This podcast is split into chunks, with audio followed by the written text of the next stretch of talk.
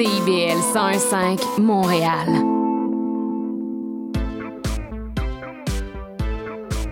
C I B L, au cœur de la culture.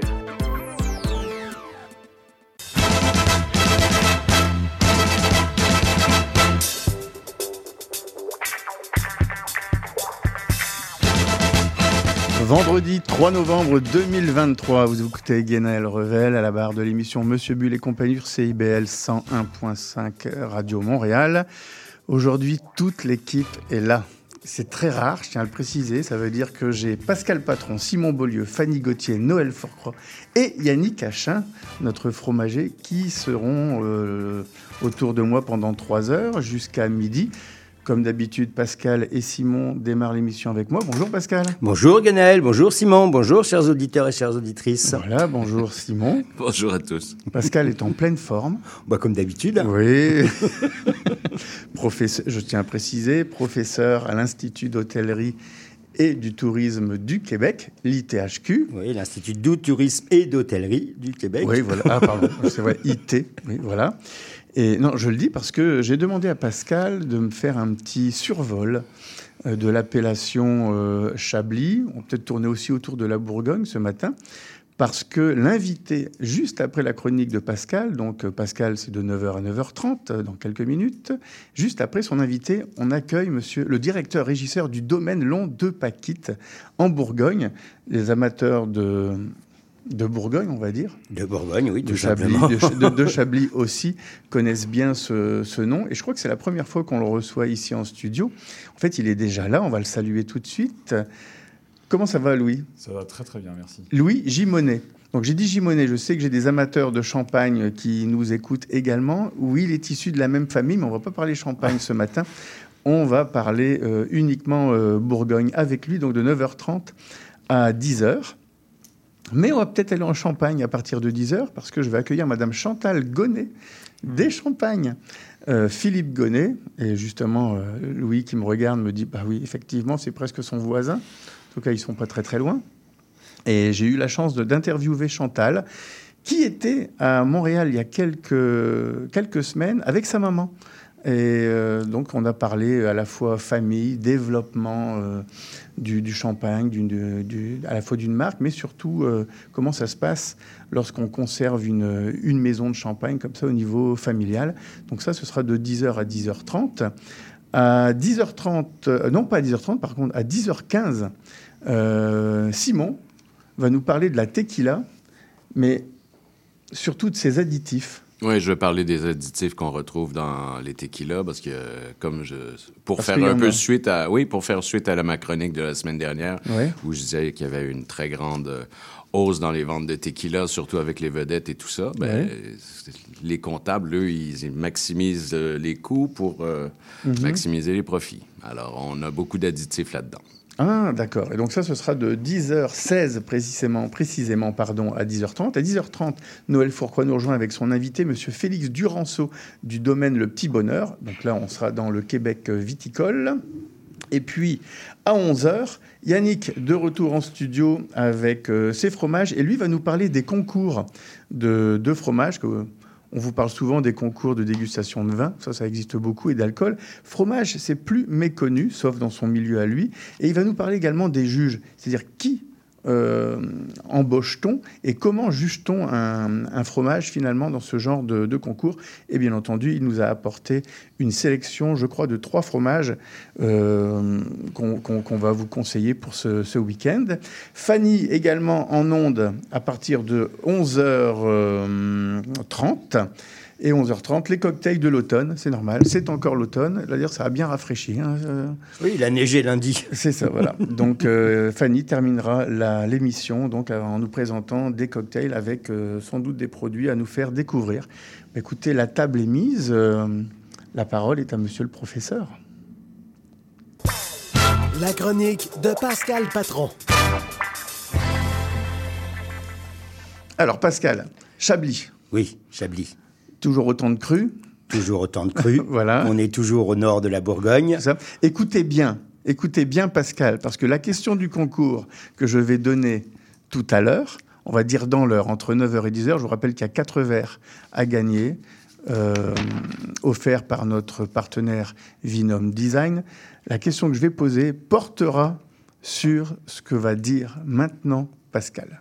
Oh boy, vous avez déjà la question, parce que si j'en parle pas, on est mal. Si, si, ne vous inquiétez pas, je, vous êtes obligé d'en parler. Ok, d'accord. Donc, euh, Chablis, bah, comme je le disais, hein, on est au nord de la Bourgogne, mm-hmm. euh, puisque la Bourgogne, on, est, on a plus tendance, quand on pense Bourgogne, à penser Beaune, euh, côte, de, côte d'Or, Côte mm-hmm. de Nuits, Côte de Beaune, euh, Côte Chalonnaise, et puis le Mâconnais. Mm-hmm. Euh, mais quand on remonte au nord, effectivement, sur une typicité de sol différente, ouais. même si on est sur le même cépage, puisque de toute façon, dans la région de Chablis, on n'y élabore que des blancs mmh. à base de Chardonnay. Donc, on est vraiment dans le nord, dans le département de l'Yonne. Mmh. On est à peu près à cent trente kilomètres de Beaune. Donc, on est quand même, euh, c'est quand même bien au nord, ouais. mmh. parce que cent trente kilomètres de Beaune, Paris, c'est à, à cent quatre-vingts kilomètres, c'est à ça. Peu près. Puis, on est limite euh, plus proche quasiment de la Champagne. Oui. Donc, euh, on est dans l'Auxerrois, finalement. On est dans, en plein Auxerrois. Mmh. On est à vingt kilomètres de la ville d'Auxerre. Chablis, voilà. C'est à vingt kilomètres d'Auxerre. Donc, euh, donc voilà. Donc, comme je disais, un cépage unique, le Chardonnay. Oui. C'est même si... Vraiment unique, unique, Pascal. J'ai, j'ai toujours pensé qu'on pouvait y ajouter peut-être un cinq pour cent d'un autre cépage blanc. Unique. Non, c'est unique. Vraiment... D'accord. Unique. C'est anecdotique si on peut en ajouter, mais ouais. c'est unique. C'est du Chardonnay. Okay. Du Chardonnay pur et dur, qu'on appelle d'ailleurs le Beaunois. Ah oui, localement, c'est vrai. Localement, mmh. on l'appelle le Beaunois. Mmh. Donc, pourquoi cette région a un intérêt ? Parce que, bah, déjà, on est sur un climat océanique. Il tombe à peu près sept cents millimètres de pluie par an, mmh. ce qui n'est pas énorme. Et puis, surtout, ce qui fait la richesse de Chablis, de Chablis, mmh. excusez ce matin, ma langue a un petit peu des ozotements. On est surtout sur une typicité de sol, mmh. euh, puisqu'on est sur des sols qui proviennent du Jurassique, et plus précisément du Kimméridgien, mmh. qui date à cent cinquante millions d'années. Donc, on retrouve en plus dans la roche des petites huîtres fossiles qu'on appelle des exogyra virgula. J'adore ce mot. Je, je, Mais je sais, vous très, aimez très parler heureux. Latin. Donc, c'est vraiment ce qui fait la typicité des Chablis, et c'est ce qui apporte ce petit côté un petit peu... J'aime pas dire minéral, parce que la minéralité, si vous lichez une roche, vous en aurez pas si elle mmh. est propre, mais ce petit côté un peu plus fumé, un petit peu plus, qui fait vraiment la typicité des Chardonnays de, de Chablis, en fait. Euh... Et Kimmeridge, ça tient son nom de, du, du, de la ville, du village de Kimmeridge, en Angleterre. Très certainement. Voilà. On est bien d'accord. euh, donc, l'appellation Chablis, aujourd'hui, c'est cinq mille huit cents hectares. C'est un peu à peu près un peu moins d'un quart de la superficie totale de la Bourgogne. Ah ouais. Bah, la Bourgogne, gros, on est à alors. peu près sur vingt-cinq à vingt-six mille hectares. Ouais. Alors, quand je dis Bourgogne, j'exclus le Beaujolais. D'accord. Parce que, administrativement, la Bourgogne, il y a les cinq régions, ouais. donc du nord au sud, que sont euh, Chablis, euh, la Côte d'Or, donc la Côte de Nuits, Côte de Beaune, euh, le, le, la Côte Chalonnaise et le Mâconnais. Euh, et après, complètement au sud, puisque Philippe Le Hardy a relégué le Gamay euh, aux confins du, du, du Beaujolais. Donc, mmh. on exclut le Beaujolais, euh, la, côte, la, la, la Bourgogne. Aujourd'hui, les vingt-six mille hectares à peu près, c'est juste euh, ces cinq régions-là. Oui, donc c'est quand même pas mal la surface euh, cinq mille huit cents de, de Chablis. Hein. Euh, ouais, à la limite, c'est la surface plantée. Mm-hmm. Et alors, c'est assez drôle parce que dans mes recherches d'hier, je, je lisais partout qu'en France, on estime qu'il faut arracher, arracher, arracher parce que la superficie plantée est trop grande. Eh bien, à Chablis, il reste encore des hectares à planter. Eux, ils plantent, oui. Mais parce que finalement, il y a une possibilité totale de six mille huit cents hectares. Donc, euh, bah Pascal, ça vous dit pas de, d'acheter à Chablis ouais. euh, pour, pourquoi pas, on n'est pas très loin de Sancerre. En même temps, à Chablis, on est à quatre-vingts kilomètres quasiment. On est sur les mêmes types de sols. Donc, mm-hmm. j'avoue que ça me rappellerait un peu mes origines. Les, les tarifs doivent être quand même assez, assez élevés. Hein. Oui, l'hectare à Chablis ne oui, euh, doit pas être donné. On va pas non plus, mes moyens ne me permettent pas. Euh, donc, à Chablis, on va retrouver, comme je vous l'ai dit, un seul cépage. Mm-hmm. On va retrouver trois, voire quatre types d'appellations. Oui. Euh, Petit Chablis. Mm-hmm. Petit Chablis, qui est le terroir en bas, euh, en bas de côte, euh, et à l'amorce du plateau. Mm-hmm. Euh, on est sur des sols, alors là, Petit Chablis, on n'est pas sur des sols de Kimméridgien, On est sur des sols de calcaire brun, mmh. euh, parfois voire même des sols un peu plus limoneux, un peu plus sableux. Mmh. On est à une altitude de deux cent trente à deux cent quatre-vingts mètres d'altitude, avec des expositions variées. Donc c'est vraiment le bas de, de, de Chablis, en fait. Ça, ça fait des, des vins blancs plus, moins tranchants Moins tranchants, que, effectivement. Il n'y a pas de, cette... De Chablis y a pas cette cette minéralité voilà. qu'on peut retrouver dans les Chablis et dans les premiers crus et mmh. dans les grands crus, puisque vous m'amenez là-dessus.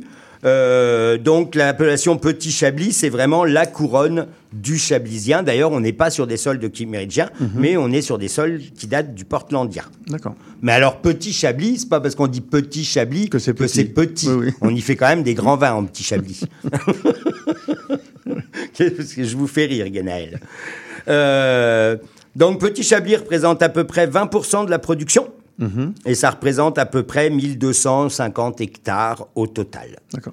Donc, euh, ça, c'était pour Petit Chablis. Mmh. Après, on a l'appellation Chablis, qui est quand même la plus vaste, la plus vaste appellation du, du, du Chablisien, là, oui. si on regarde les quatre euh, différentes strates, mmh. euh, qui représente soixante-cinq pour cent de la production et une superficie à peu près de trois mille sept cent seize hectares. J'aime bien quand je dis à peu près que j'ai un chiffre exact, mais c'est pas grave ça. Euh, qui se répartit, enfin qui est réparti sur euh, à peu près dix-sept communes. Oui. Donc là, on est vraiment dans la vallée du Serein, mmh. qui est la petite rivière, qui est un, affluo- un affluent de l'Yonne. Mmh. Donc euh, là, on est vraiment sur du Kimméridgien.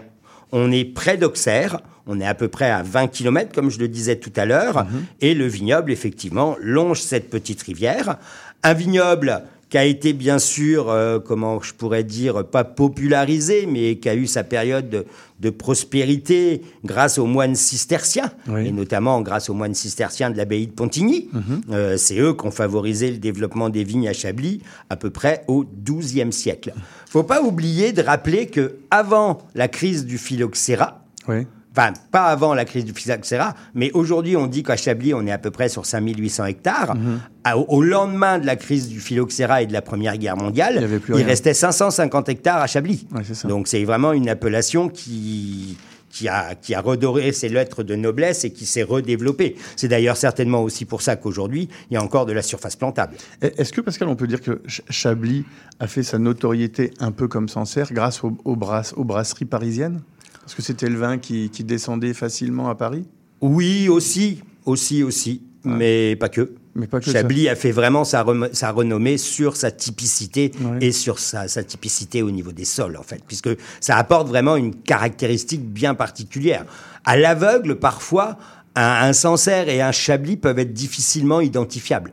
Alors que les cépages sont, Alors complètement, que les cépages sont complètement différents. Mmh. Mais c'est vrai que cette typicité de sol apporte énormément. D'ailleurs, vous goûtez un Chablis et vous goûtez un blanc de la Côte de Beaune, vous n'aurez pas la même expression. C'est vrai. Qui plus est, généralement dans la Côte de Beaune, on fait des élevages qui sont beaucoup plus longs, mmh. qu'on ne fait pas obligatoirement à Chablis, en tout cas pas en appellation Petit Chablis et, cha- et moins sur Chablis, ouais. peut-être un peu plus sur les premiers et les grands crus. C'est ça. Parce qu'on y arrive. Mmh. Donc euh, Chablis, donc, comme je disais... Il euh, y a l'appellation Chablis, mais il y a aussi quarante premiers crus. Ouais. Alors, on a tendance, en tout cas, l'interprofession a tendance à, à différencier, les, la, à, à comptabiliser l'appellation Chablis différemment de l'appellation Chablis premier cru. Mmh. Or, les premiers crus de Chablis ne sont que des climats de l'appellation Chablis donc à part ce, entière. Ce, sont, en ce fait. sont des climats sur les dix-sept communes du Chablisien. Ce sont des climats sur fait. les dix-sept communes du Chablisien. Oui, effectivement, en Bourgogne, on parle de climat. On ne ouais. parle pas de climat dans le sens météorologique du voilà. terme. Mmh. Le climat à Chablis, c'est vraiment une spécificité. À Chablis, comme d'ailleurs dans toute la Bourgogne, mmh. puisqu'il y a une multitude de climats qui sont, place, qui sont classés soit en premier, soit en grand cru. Mmh. C'est vraiment l'A D N du vignoble bourguignon. Mmh. Euh, Euh, et qu'est-ce que c'est qu'un climat ? Ben, un climat, c'est une zone qui, de par ses caractéristiques physiques et climatiques, présente un intérêt, une spécificité particulière pour la culture de la vigne. Donc, un climat peut englober plusieurs lieux-dits, mmh. comme on peut avoir plusieurs lieux- lieux-dits sur un climat. D'accord. Voilà. Donc, euh, à Chablis, on en a identifié en tout quarante-sept. Mmh. Donc, quarante classés en premier cru oui. et sept classé en Chablis-Grand-Cru, oui. puisque en Bourgogne, il y a trente-trois Grands Crus, et il y en a un seul à Chablis, oui. c'est l'appellation Chablis-Grand-Cru. Voilà. Même et... s'il y a sept parcelles, enfin sept climats distincts. Et on, on va en parler juste après cette pause musicale, Pascal.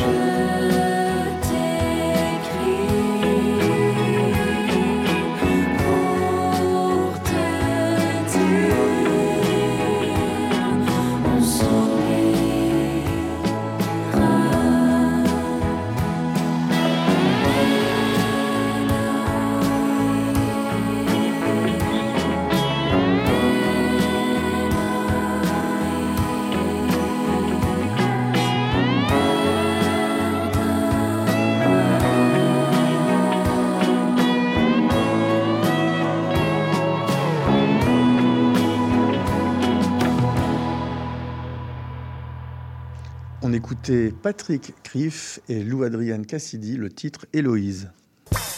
La chronique de Pascal Patron.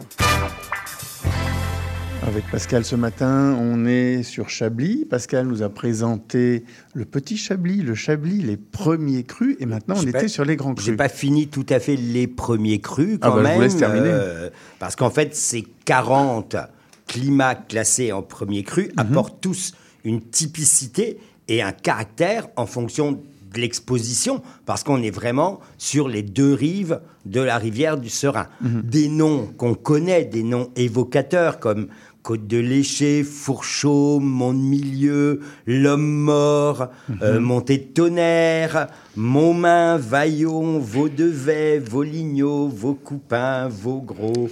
Ça fait rêver quand même. Hein, euh... bah c'est vrai que par, parmi ces noms-là, il y en a qui sont un peu plus populaires que d'autres. Bah sur les quarante, il y en a dix-sept, ceux que je viens notamment de citer, ouais. qui, sont, qui font aussi la popularité. De, c'est dû aussi euh... peut-être euh, au nombre d'hectares euh, de, de, sur, de, de chacun d'eux. Aussi, puis il ouais. y, y en a plusieurs, à la limite, qui sont re, plusieurs premiers crus, qui sont qui regroupe d'autres premiers crus, en ouais. fait. Euh, donc, euh, l'appellation, en tout cas, si on fait la distinction des premiers crus, ça regroupe à peu près... ça représente à peu près treize pour cent de la production, mmh. à peu près sept cent soixante-douze hectares. D'accord. Donc, on voit quand même que l'appellation Chablis, c'est la plus importante. Mmh. Et après, on arrive à l'appellation ultime, mmh. donc l'appellation Chablis-Grand-Cru, voilà. un des trente-trois grands crus de la Bourgogne, mmh.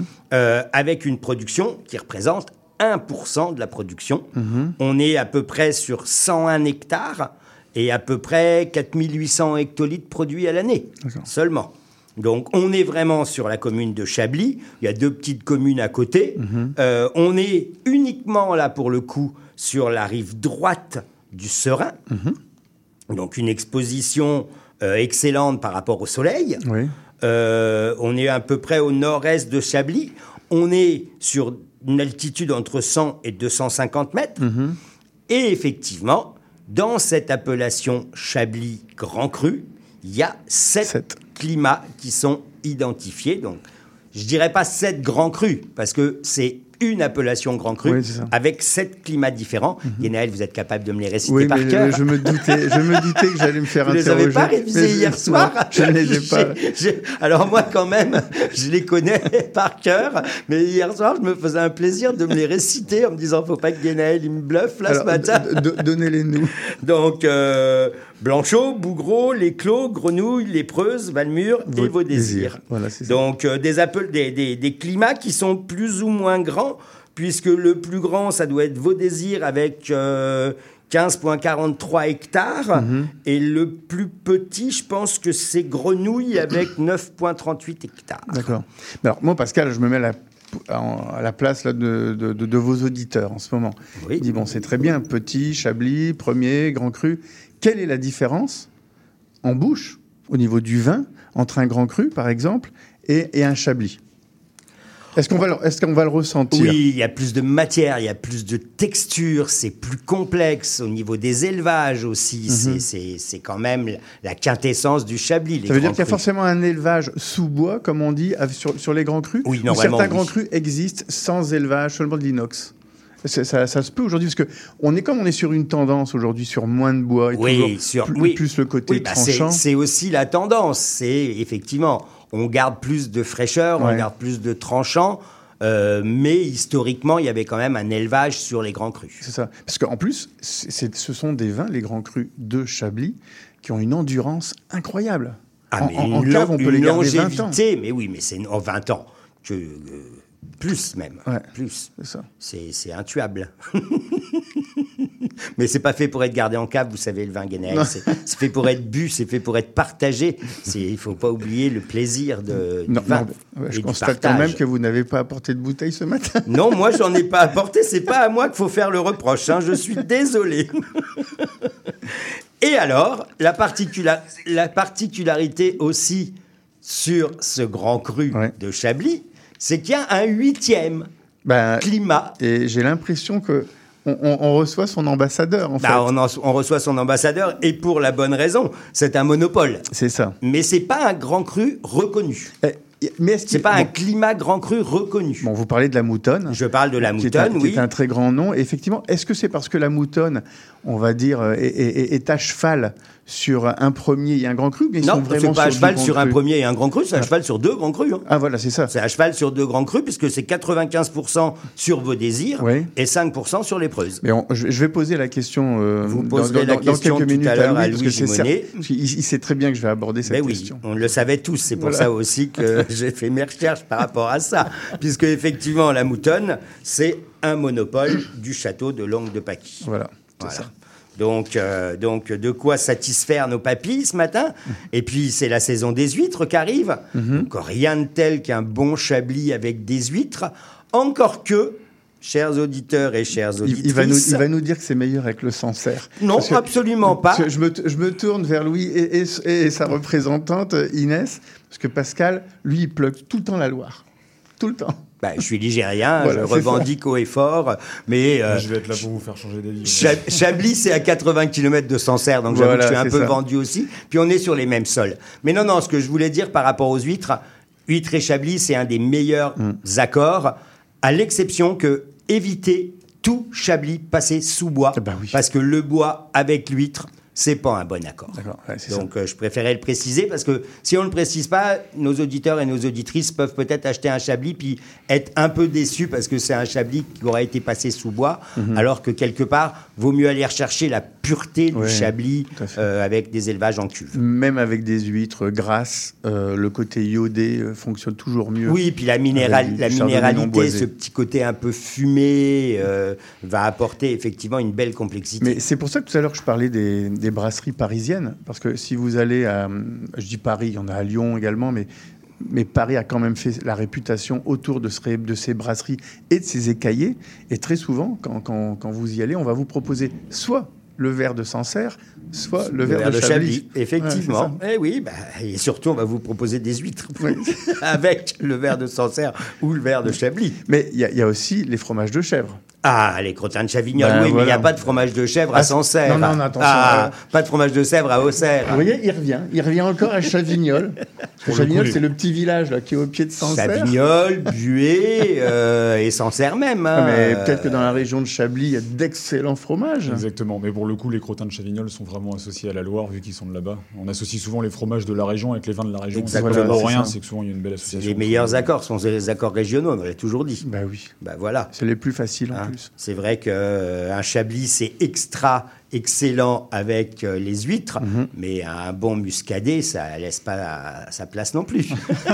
bah, là, là, là vous, vous, vous commencez à, à aller vers la Bretagne, donc je, je, ah je, oui, je, je vais a... pas. Euh... Donc vous n'allez pas me contredire.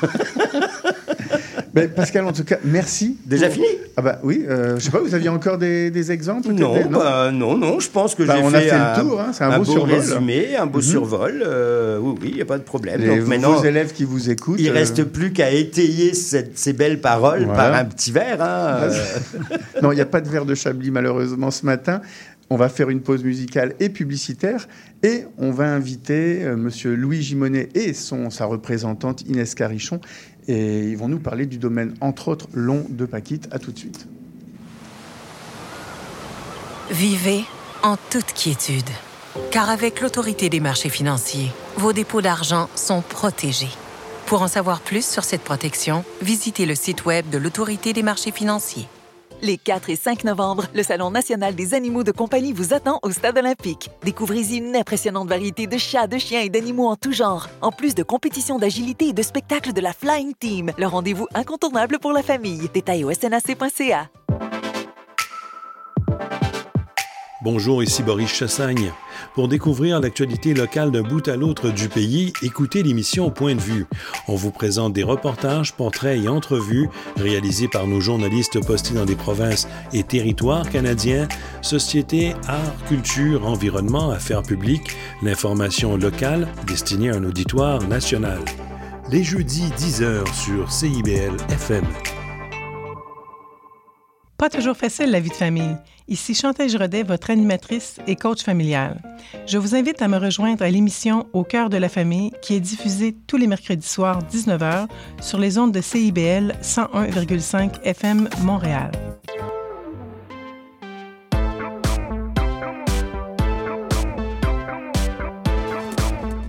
C I B L cent un virgule cinq Montréal.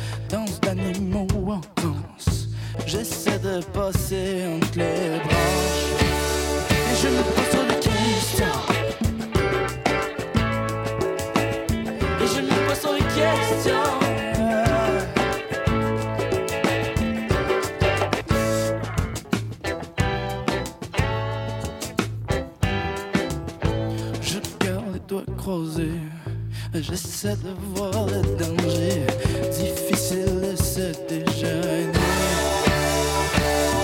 Ok, là, les bras décroisés, les salons tous encendus.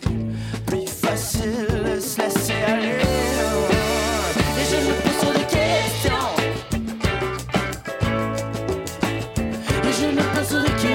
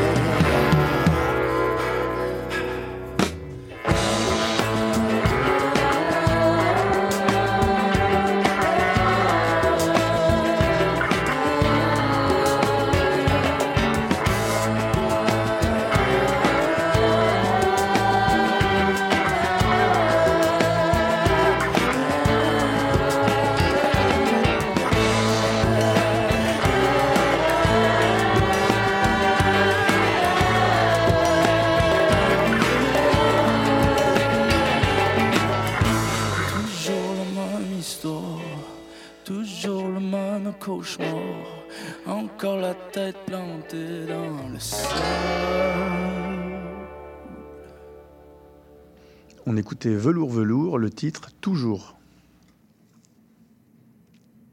Les invités de Monsieur Bulle. Louis Gimonnet du domaine Long-Dépaquit. On ne dit pas le T. Depaquit, c'est vrai. C'est vrai.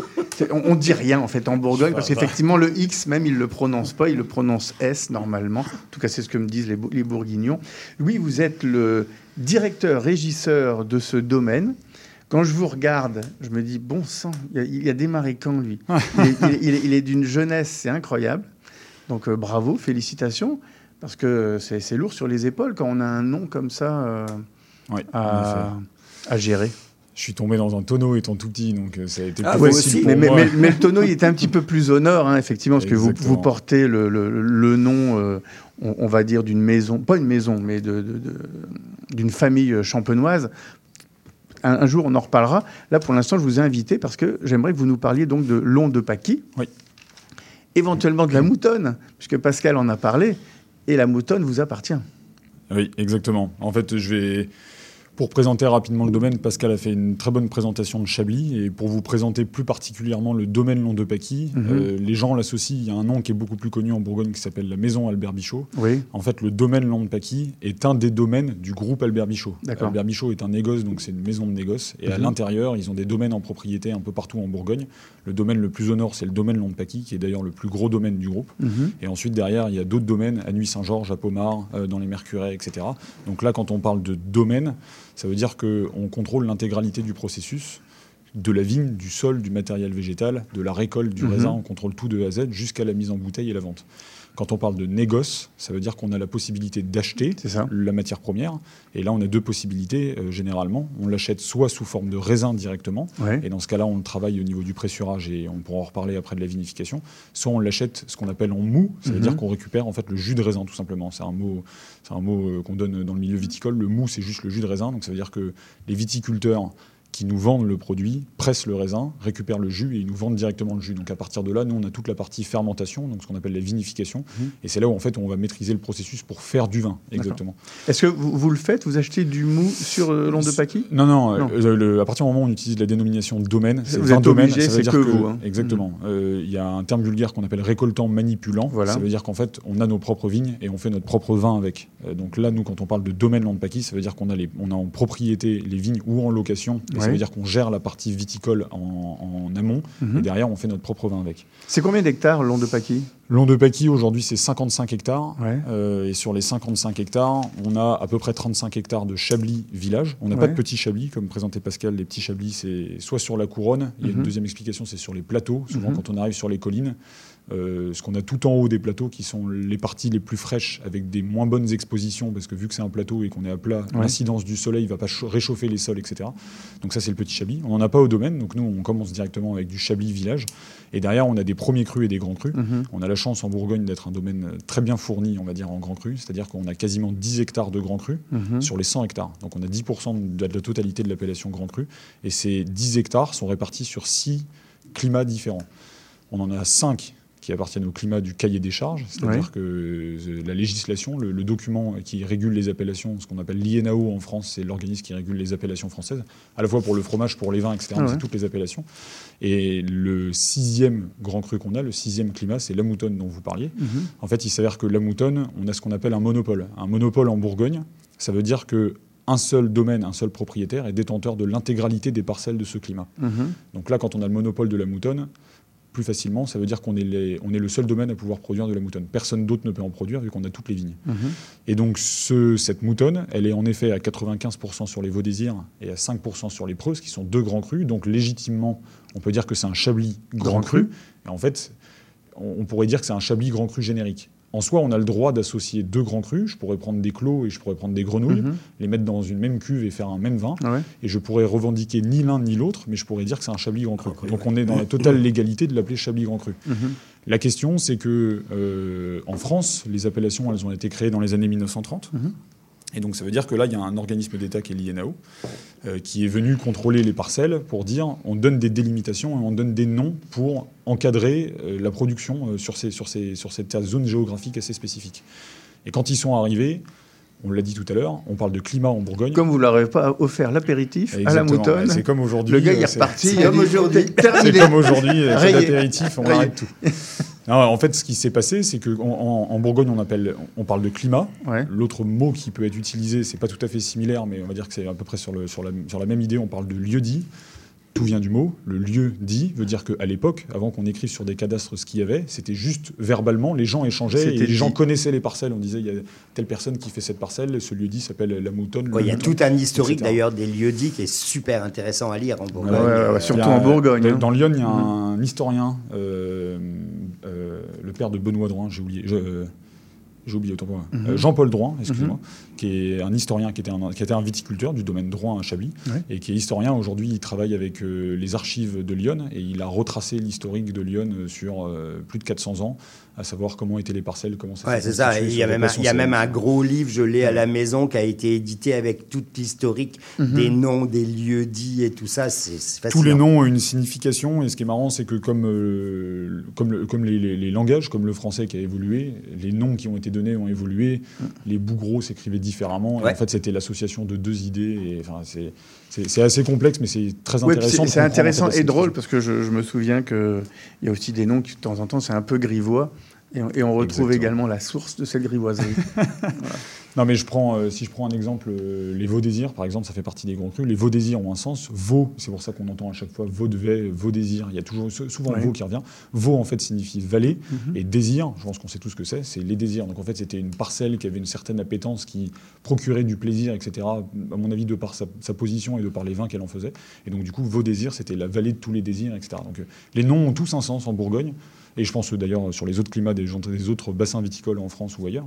Mais les noms ont toujours un sens et c'est assez intéressant d'aller chercher ce sens. Long-Dépaquit, Long-Dépaquit, c'est le seul monopole euh, en Chablis. On connaît les autres monopoles oui. dans le sud, de la oui. Bourgogne, oui. Enfin, au sud de chez vous, je veux dire.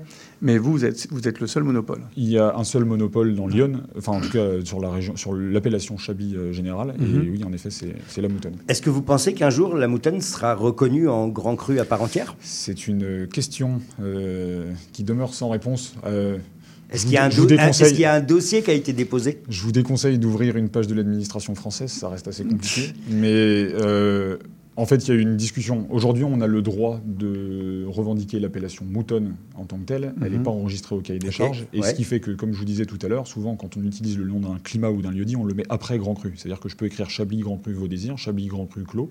Je n'ai pas le droit d'écrire Chablis-Grand-Cru Moutonne. Si vous regardez une bouteille, c'est écrit Moutonne Chablis-Grand-Cru, mm-hmm. ce qui veut dire que c'est bien un Grand Cru générique. Et le Moutonne fait plus référence à une marque qu'à un climat.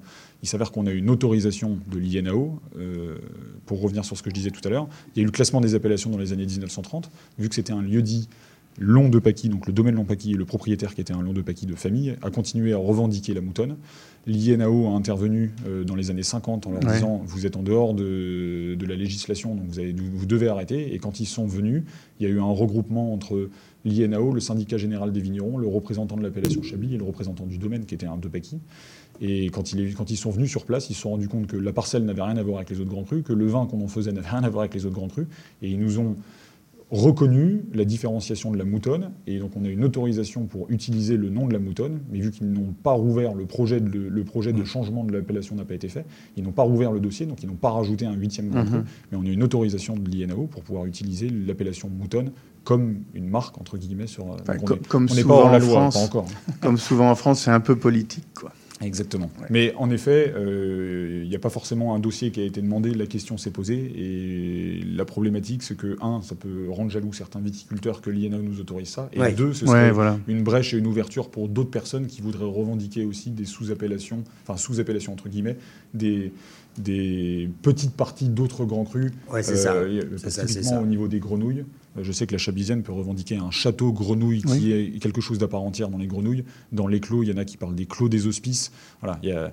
Je pense que l'I N A O ne veut pas s'embêter à rouvrir une page qui amènerait pas mal de problématiques. Donc aujourd'hui, tant que légalement, nous, on reste dans la légalité, ils nous laissent cette autorisation d'utiliser cette dénomination sans enfreindre la loi. D'accord. Ouais. On a dit que c'était le groupe Albert Bichot. Aujourd'hui, Albert Bichot, c'est, c'est combien d'appellations bourguignonnes ? vous, vous, Je pense que je ne saurais même c'est pas. Le piège, ça, hein, c'est en plusieurs centaines. Euh, aujourd'hui, en, entre la partie négoce et la partie domaine, euh, je pense sincèrement qu'il y a plus de deux cents appellations représentées. Ouais, c'est ça, en non, vous, ouais. Je vous ai dit qu'il y avait six domaines qui étaient répartis d'une nord au sud, donc ça veut dire qu'on couvre quand même déjà beaucoup d'appellations avec ouais. le domaine, mais en plus avec les achats négoces et avec les achats des hospices de Beaune, et cetera. Parce que la maison Albert Bichot est le plus gros acteur, le plus gros acheteur des hospices de Beaune depuis plus de vingt ans. Mm-hmm. Albéric en est le représentant aujourd'hui et, et Dieu sait qu'il a un travail monstrueux pendant les hospices de Beaune à gérer tout ça. Bah c'est bientôt en plus là. C'est bientôt, c'est, ouais. dans, c'est dans quinze jours, ouais, dans vingt jours. Euh, oui, c'est ça. Troisième week-end de novembre, on a les hospices de Beaune. C'est... des ventes de vins assez qualitatifs, mmh. à but caritatif, parce que le but, c'est de redonner à des associations et redonner à l'hôpital, ce qui a toujours été fait en Bourgogne, c'est-à-dire qu'il y a une partie de... Il y a une partie de, de, de, de, des bénéfices, on va dire, des revenus du vin qui étaient alloués à l'hôpital pour c'est pouvoir ça. Soigner et aider les personnes qui étaient dans ah oui, ça a toujours été caritatif. À Albéric était à votre place il y a allez, euh, six mois. Je ressens et, ça. Et je, lui avais de, et, je, et, et je lui avais demandé de traiter ce sujet spécifiquement des, des okay. hospices de Beaune, à la fois l'histoire et son actualité. Donc, euh, c'était juste avant, d'ailleurs, il est... Euh, non, c'est avant ou après, je ne sais plus, qu'il achète, euh, comme, comme, comme chaque année... Euh, la pièce du président. Euh, la, la pièce, ouais, voilà. C'est, c'est, une, c'est une, une pièce très convoitée. La pièce du président, pour faire simple, c'est la pièce la plus emblématique qui est donnée par le domaine des hospices de Beaune, qui est mise à disposition. Et je crois que cent pour cent de l'argent, pour le coup, va pour... les associations qui sont euh, sollicitées cette année. Tous les ans, on a une association différente qui est défendue, ou deux d'ailleurs. Et la pièce du président, c'est une pièce qui est restée extrêmement chère. Mm-hmm. Et le but, c'est de redonner tout cet argent en fait, à un système caritatif. Est-ce euh... qu'aux aux hospices, euh, on, sur l'étiquette, peut être mentionné pièce du président lorsque le vin est embouteillé ? Vous posez une colle. Je ne serais pas étonné que ce soit au moins sur la contre-étiquette. Ouais. Euh, Simon, une question ? Oui, j'avais une question, parce que vous parliez tout à l'heure des, des, des, des classements, des, des, des monopoles et des crus. Euh, je me demandais, quand on, on tombe dans ce type de terroir-là, est-ce que, avec plus le terroir et la, sa qualité augmentent, plus la rivalité entre les personnes augmente aussi, ou grosso modo, on s'entend quand même français. Bien avec les plus voisins ? Le foncier augmente. Oui, euh...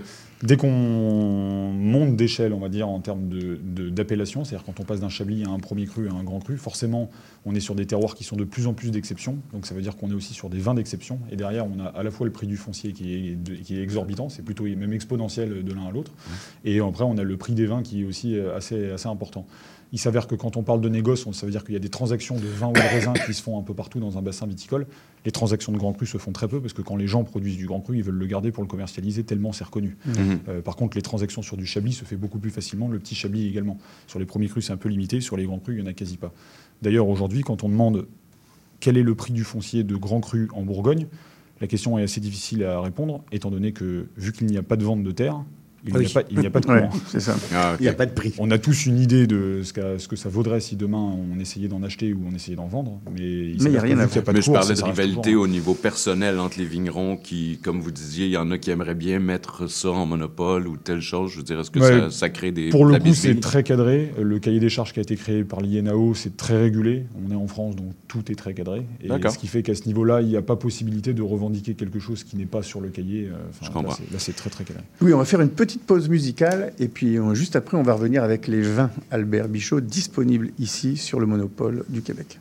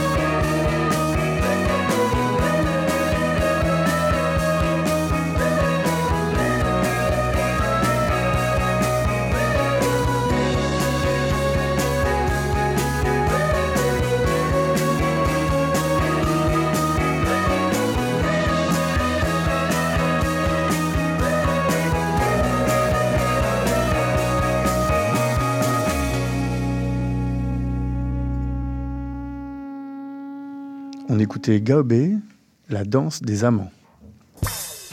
Les invités de Monsieur Bull.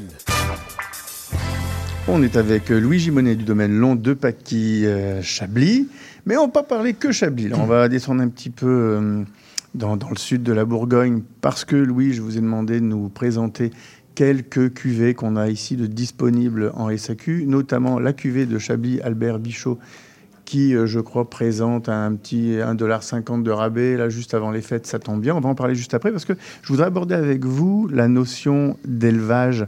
On l'a effleuré tout à l'heure avec Pascal, parce que réchauffement climatique, donc des, le bois, on sait que Ça, ça, ça, ça, ça vient également euh, donner un, un, un peu de gras, euh, ça, ça enrobe.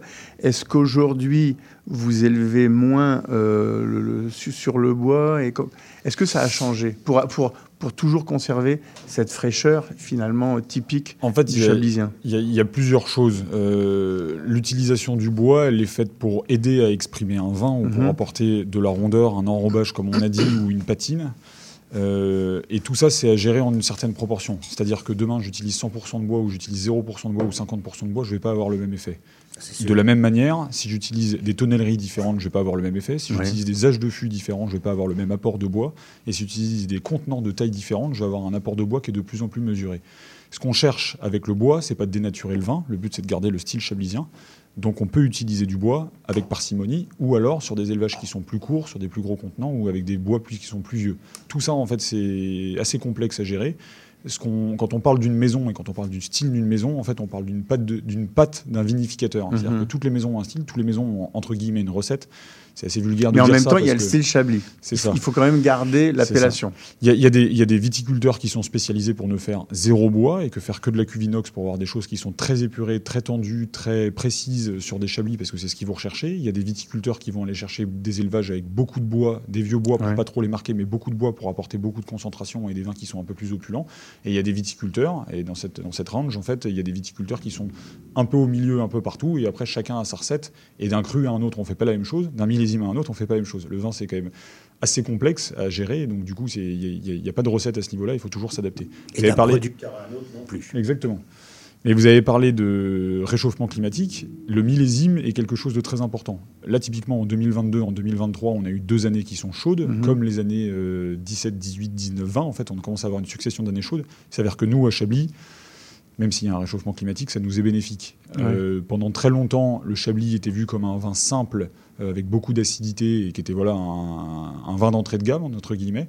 Le réchauffement climatique nous permet d'avoir des meilleures maturités, plus de rondeur, plus d'arômes, et cetera. Donc on va avoir des vins qui sont beaucoup plus élégants, beaucoup plus fournis. Et aujourd'hui, c'est pour ça que le Chablis a une notoriété qui est en train de monter énormément, même si c'est très connu. Les vins commencent à monter parce qu'il y a vraiment une appétence pour ces vins qui commencent à être vraiment haut de gamme sur, sur beaucoup. Et pour beaucoup. On et donc, il y en a toujours eu une, quand même, une appétence pour les vins de Chablis. Il y a toujours eu une appétence Puisque pour les vins de Chablis parce que c'était un vin qui était facile à boire, appréciable de tous et qui plaisait à une globalité. Puisque euh... le mot Chablis a même été pas mal galvaudé. Ah bah oui. euh... Vous parliez tout à l'heure de la notoriété de Chablis de par son identité. Mm-hmm. Euh, l'une, l'une des raisons de la notoriété de Chablis, c'est que le vin a été falsifié, euh, entre autres, aux États-Unis, oui, aux pour États-Unis, au grand monde. On et en fait, Chablis, et en fait, ils, en fait Chablis, ils ont communiqué, ouais, même, si, même si c'était un faux, ils ont communiqué sur Chablis, ce qui fait que exactement. Chablis, c'est un village de deux mille cinq cents habitants, le village même de Chablis, et pourtant c'est connu dans le monde entier, c'est ça qui est fou. C'est euh... une canette de Chablis américain chez moi. On aurait dû la ramener au moins, on aurait vu du Chablis aujourd'hui. Je la prendrai à photo, je la porterai. Donc voilà, donc le réchauffement climatique aujourd'hui, ça nous est bénéfique, mais tout, tous les millésimes sont différents. vingt et un, c'était un millésime compliqué avec une faible récolte et millésime assez froid, assez pluvieux. Et bah, typiquement, les deux mille vingt et un n'ont pas du tout le même profil que les vingt-deux ou vingt-trois. C'est pas, je mais est-ce que, que, est-ce que ça veut dire justement que vous pouvez, entre guillemets, corriger le, le, le, le défaut, on va dire, euh, naturel de la récolte en, en, en décidant que sur tel millésime, il va peut-être y avoir un petit peu plus de fût pour donner plus d'opulence et inversement ? Alors ça, je peux le faire. Par contre, la problématique, c'est que j'essaye d'exprimer au mieux le millésime. Si le deux mille vingt et un, par exemple, manquait un peu de corps, je peux utiliser un peu plus de fût ou plus longtemps, de manière à ne pas perturber l'aromatique du vin, mais pour pouvoir aider le vin à mieux s'exprimer. Et sur un deux mille vingt-deux ou sur un deux mille vingt-trois, quand j'utilise du fût, je vais peut-être ne pas faire de bâtonnage. D'ailleurs, j'en fais pas ouais, au domaine, ouais. mais en l'occurrence, c'est une technique pour, pour remettre la matière en suspension dans le vin, pour aider à, à prendre pas Donner mal de caractéristiques, cher, ouais. et cetera, pas, pas mal de, de textures. Euh, et en l'occurrence, oui, je peux le diminuer pour, euh, pour euh, amoindrir, on va dire, cet effet opulence qu'il y a déjà sur le vin. Après, mon but, c'est pas non plus d'obtenir un produit générique, c'est-à-dire qu'à la fin, je veux pas toujours le même résultat. Je veux que le résultat, il soit le reflet exact du millésime. Ouais. Donc euh, c'est normal que les vins soient différents d'une année à une autre, et tant mieux, parce que c'est ce que les gens, c'est ce que les gens cherchent. Ils vont acheter une année avec la particularité de cette année, chez cette maison, et cetera. Et Est-ce qu'il y a un style Bichot ? Il y a un style Bichot, en effet. Bah, toutes les maisons ont un style. On sait très bien que pendant très longtemps... Euh, je ne vais pas parler du style Bichot, je vais parler du style Long-Dépaquit, parce que ouais. le style Bichot, c'est, c'est trop générique, je n'arriverai pas à le décrire, parce que c'est, c'est propre à chaque maison. Mais mm-hmm. sur Chablis, on fait partie des maisons qui vont chercher des vins complexes, des vins fournis, des vins riches, on est sur des maturités qui sont assez élevées. Quand je parle de maturité, c'est quand on dessine une date de vendange, on va choisir l'équilibre et la concentration qu'on va avoir dans les baies, et on peut choisir de récolter un peu plus tôt pour garder de l'acidité et avoir un alcool un peu plus bas, ou de récolter un peu plus tard pour avoir plus d'arômes, oui. mais à la fois on sait qu'on va avoir plus de sucre et plus d'alcool, donc ça fait des vins qui sont un peu plus lourds. Le but, c'est de trouver un équilibre. L'équilibre naturel, il est dans la nature, donc là c'est, le but c'est d'aller chercher l'équilibre parfait, mais tout le monde a sa notion d'équilibre parfait, mmh. et donc nous on sait que le style de la maison, c'est d'aller chercher des vins qui sont, je ne vais pas dire en surmaturité, mais qui ont une belle maturité, D'accord. parce qu'on aime les vins qui ont du caractère et qui ont de la puissance. Et c'est pour nous quelque chose qui est positif sur Chablis, étant donné qu'on l'a expliqué, on est dans une région nord de la Bourgogne, donc on est sur des vins qui sont les plus frais et les moins opulents. Donc chercher un peu plus d'opulence sur cette région, ça revient en fait à, à avoir des vins qui sont fournis, qui sont chaleureux et qui mmh. sont élégants. Euh, Pour Chablis. Vous voulez être un peu plus bourguignon, quoi. Un peu plus. Euh, bourguignon. Il, y a, il, y a, il y a certaines personnes qui nous disent qu'on a tendance à faire des vins qui ressemblent trop à la Côte d'Or. Ouais. Et on a d'autres personnes qui nous disent que c'est appréciable d'avoir des vins qui sont aussi généreux avec un style chablisien. Après, c'est... chacun a son avis. Je pense qu'on a nos clients. On, on a aujourd'hui ouais, nos ça. consommateurs qui oui, aiment nos ça. vins et les consommateurs trouvent le domaine qui, qui, qui leur plaît. Vous, vous parlez de clients. Est-ce que euh, la Moutonne est sous allocation ? Oui. C'est une très faible production. Aujourd'hui, il y a deux hectares trente-cinq exactement de Moutonne. Euh, vu que d'un millésime à un autre, euh, le chablisien est très sujet au gelé. C'est-à-dire mm-hmm. qu'on peut perdre énormément de la récolte. Typiquement, en deux mille vingt et un, on fait moins d'un tiers d'une récolte. Il faut le savoir. Ah, c'est, donc, euh, c'est, ce qui peut expliquer aussi des prix qui montent, et cetera. Enfin, c'est, c'est assez complexe aussi comme, comme partie. Mais sur la Moutonne, on a une, une production, on va dire, qui varie de... de trois mille à maximum dix mille bouteilles sur des très très ah, bonnes d'accord. années, comme en deux mille dix-huit. Après, la, seule, la, la problématique, c'est que de temps en temps, on arrache des bouts de vignes qui sont vieillissants, et cetera. Donc ça veut dire que la production totale peut diminuer parce qu'on a arraché une partie qu'on va replanter. Et, et voilà. Est-ce que la S A Q a une allocation pour la Moutonne ? Je crois qu'ils ont une allocation pour la Moutonne, mais étant donné qu'elle est demandée euh, énormément, c'est des, c'est des volumes qui sont très limités et les allocations arrivent assez peu en ce moment, okay. étant donné que voilà. Alors justement, c'est, c'est bien de parler de la S A Q, parce que j'aimerais qu'on, qu'on, qu'on parle justement des, des vins disponibles. Il nous reste quoi, une minute trente, deux minutes. Euh, j'ai dit tout à l'heure qu'il euh, y avait un, un spécial. Exactement. Euh, je, je m'adresse à Inès, qui, qui est là pour vous représenter. Euh, Inès, c'est un spécial sur la bouteille de Chablis, hein, Chablis générique d'Albert Bichot. Oui, exactement. Ah, qui va être à vingt-huit dollars, c'est ça ? En fait, ça va y avoir un dollar euh, et deux mille points de rabais. Donc ah oui, c'est, c'est quand bon, même, ça c'est pour la carte. Euh, voilà, voilà. Oui, d'accord. C'est une belle promotion qui on n'a jamais tout, été réalisée par le passé. On est en dessous de trente dollars. Oui, mm-hmm. exactement. Donc là, ça va commencer par la semaine prochaine. Mm-hmm. Donc voilà. Donc, euh, donc bah, on, on conseille les auditeurs d'en acheter, pourquoi pas, pour les huîtres de Noël, comme disait tout à l'heure. C'est, c'est, c'est, c'est ce qu'on je n'ai va... pas dit pour les huîtres de Noël, non, j'ai non, dit que mais... c'était la saison des huîtres. Non, en fait, pour faire simple, en termes de disponibilité au niveau des vins, on a des vins qui sont euh, sur des appellations où on a la possibilité de produire... Vu, vu qu'il y a plus de terre et plus de surface, on oui. a une production qui est plus importante, donc on a des vins qui sont plus facilement disponibles. Et typiquement, là, au niveau de la maison Albert Bichot, le Chablis, c'est un produit qui est, où on a, on a plus de production de Chablis, donc forcément, on a possibilité d'en mettre plus sur le marché. Mm-hmm. En l'occurrence, là, le Chablis qui est en promotion, c'est un vin, entre guillemets, d'appel, euh, qui est assez intéressant pour rentrer dans le milieu du vin et comprendre ce qu'est Chablis. Par contre, derrière, dès qu'on va parler des premiers crus et des grands crus, vous me parlez voilà. d'appellation, vous parlez d'allocation, pardon. Mm-hmm. C'est des vins qui vont être disponibles au compte-gouttes. C'est du sur une année, là, en janvier, je sais qu'il va y avoir des nouvelles disponibilités au niveau de la S A Q. Mmh. C'est entre soixante et quatre-vingt-dix bouteilles sur quatre ou cinq références du domaine. C'est, c'est vraiment du compte-gouttes. Il y en a un tout petit et, peu. Et, et qui vont arriver, qui quand vont arriver même, en janvier d'accord. deux mille vingt-quatre. Exactement. Et après, pour euh, en venir sur la maison Albert Bichot, parce que je représente aussi la maison Albert Bichot, il y a d'autres vins de la maison Albert Bichot. Là, on, on a parlé des blancs, mais aussi des rouges. C'est ça, il y a aussi voilà. des rouges. Et sur les rouges, pareil, c'est comme tout, on a des vins villages qui mmh. représentent typiquement, on a du Savigny-les-Beaunes, on a du Allos-Corton. C'est des noms qui sont assez emblématiques en Bourgogne. Quand T'as vu sur... Pascal, il a dit Allos. Allos. Oui. Pas... Et alors, moi je suis pas, je suis pas bourguignon, moi, euh, je suis ligérien, ne l'oubliez pas. Mais du coup, quand on a des appellations villages, donc là on a directement le nom du village, on a des disponibilités qui sont un peu plus importantes. Donc euh, on a du Savigny-les-Beaunes au niveau de la S A Q, ouais. on a du Allos-Corton au niveau de la S A Q, on a aussi, on avait parlé de la côte chalonnaise, du Mercuret. Mmh. Euh, voilà, il y, y, y a quelques références. J'ai Et une question, contre, qui est une appellation que j'aime bien, c'est, c'est, je ne sais pas s'il y en a dans le groupe euh, Albert Bichot, c'est Saint-Romain. Il n'y en a pas. Enfin, ah, ouais, c'est je, je, je, pense, je pense qu'il y en a, mais en petite quantité. Bon, c'est pas grave. Un grand merci d'être passé en studio. Louis Gimonnet, donc euh, régisseur, directeur du domaine Long-Dépaquit, euh, à Chablis. Merci Inès Carichon de l'avoir accompagnée. Euh, je vous réinvite. Hein. Merci à vous. Euh, prochaine récolte. Mais, mais, mais n'oubliez pas ouais, qu'il faut venir fois. Accompagner. Voilà. un, un grand merci. On fait une pause musicale publicitaire et puis ben, on s'en va en Champagne. À tout de suite. Les quatre et cinq novembre, le Salon national des animaux de compagnie vous attend au Stade olympique. Découvrez-y une impressionnante variété de chats, de chiens et d'animaux en tout genre. En plus de compétitions d'agilité et de spectacles de la Flying Team, le rendez-vous incontournable pour la famille. Détails au s n a c point c a.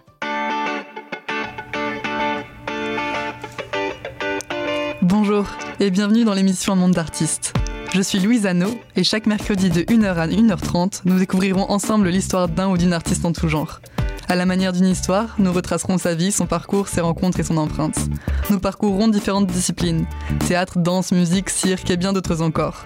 Vous l'aurez compris, à chaque semaine son artiste et à chaque épisode son univers.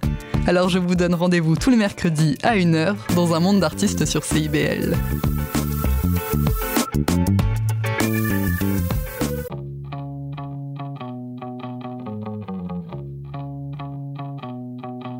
Les générations se parlent, s'obstinent, se surprennent à l'émission Trait d'Union. Des humoristes, des réguliers, des invités, des amis, encore des amis se joignent et sont annoncés à chaque mercredi sur nos réseaux. On parle de tout, tous les vendredis à l'émission Trait d'Union à quatorze heures sur les ondes de C I B L cent un virgule cinq.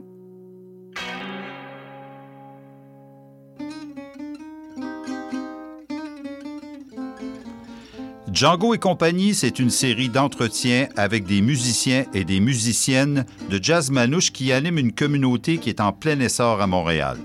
Interview et musique en direct, Django et compagnie, c'est mercredi à vingt heures.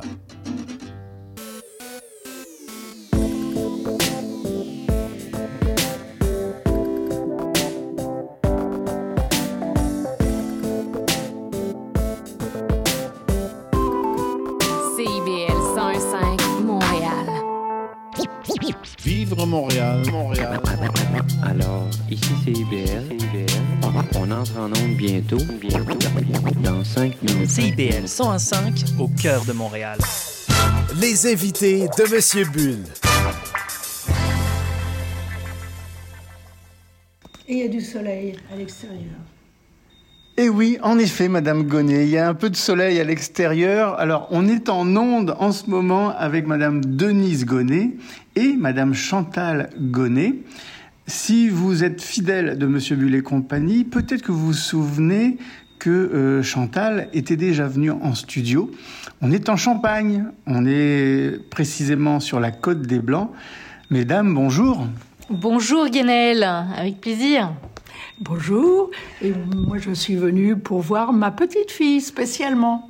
Exactement, là j'ai Chantal devant moi et j'ai Denise, la maman de Chantal, et vous êtes venue pour voir votre petite-fille, donc la fille de Chantal qui s'appelle Philomène. Exactement. Et je ne savais pas qu'elle était, euh, elle était devenue québécoise. Bah, presque en fait, elle a un amoureux québécois, donc quand on vient vous rendre visite, c'est la famille. Euh, elle a étudié à Concordia pendant quatre ans et demi, mmh. et maintenant elle travaille ici, donc euh, c'est vraiment sa maison.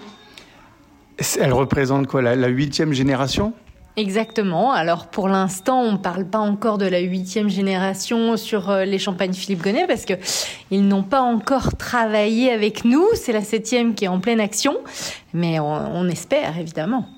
Alors, huitième génération. Donc, Chantal, vous êtes la septième. Donc, Denise, vous êtes la sixième. Et, et vous, donc, c'était plutôt les années soixante-dix quatre-vingts. Voilà. Alors, je vais profiter que vous êtes là pour vous poser deux, trois questions. Si je peux. Répondre. Oui. Alors, donc, euh, moi, je suis venue parce que je me suis mariée avec un Gonet. Mmh.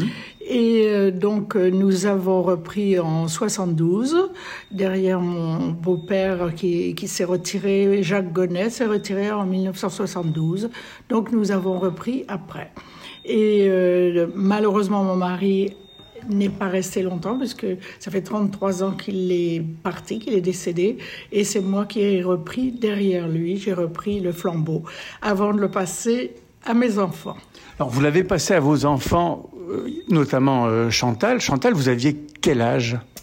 Alors en fait, donc mon père est décédé en quatre-vingt-dix et notre première vendange avec mon frère, nous sommes rentrés tous les deux en quatre-vingt-treize. Mmh. Donc cette année, c'est notre trentième vendange.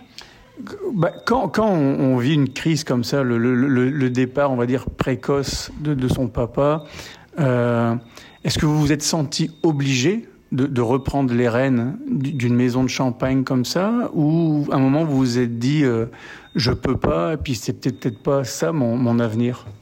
En fait, au début, moi, j'y ai pas pensé parce que j'avais étudié euh, en tant qu'ingénieur, donc c'était pas mon objectif. Euh, et puis, je suis partie à l'étranger avec mon mari qui était expatrié à Singapour. Finalement, j'ai rencontré beaucoup de gens dans le milieu du vin, et puis vous revenez à vos attaches, à vos origines. Donc, euh, j'ai rencontré des importateurs et j'ai commencé à exporter nos champagnes à Singapour, puis au Japon, puis en Asie, puis et cetera. On a développé l'export.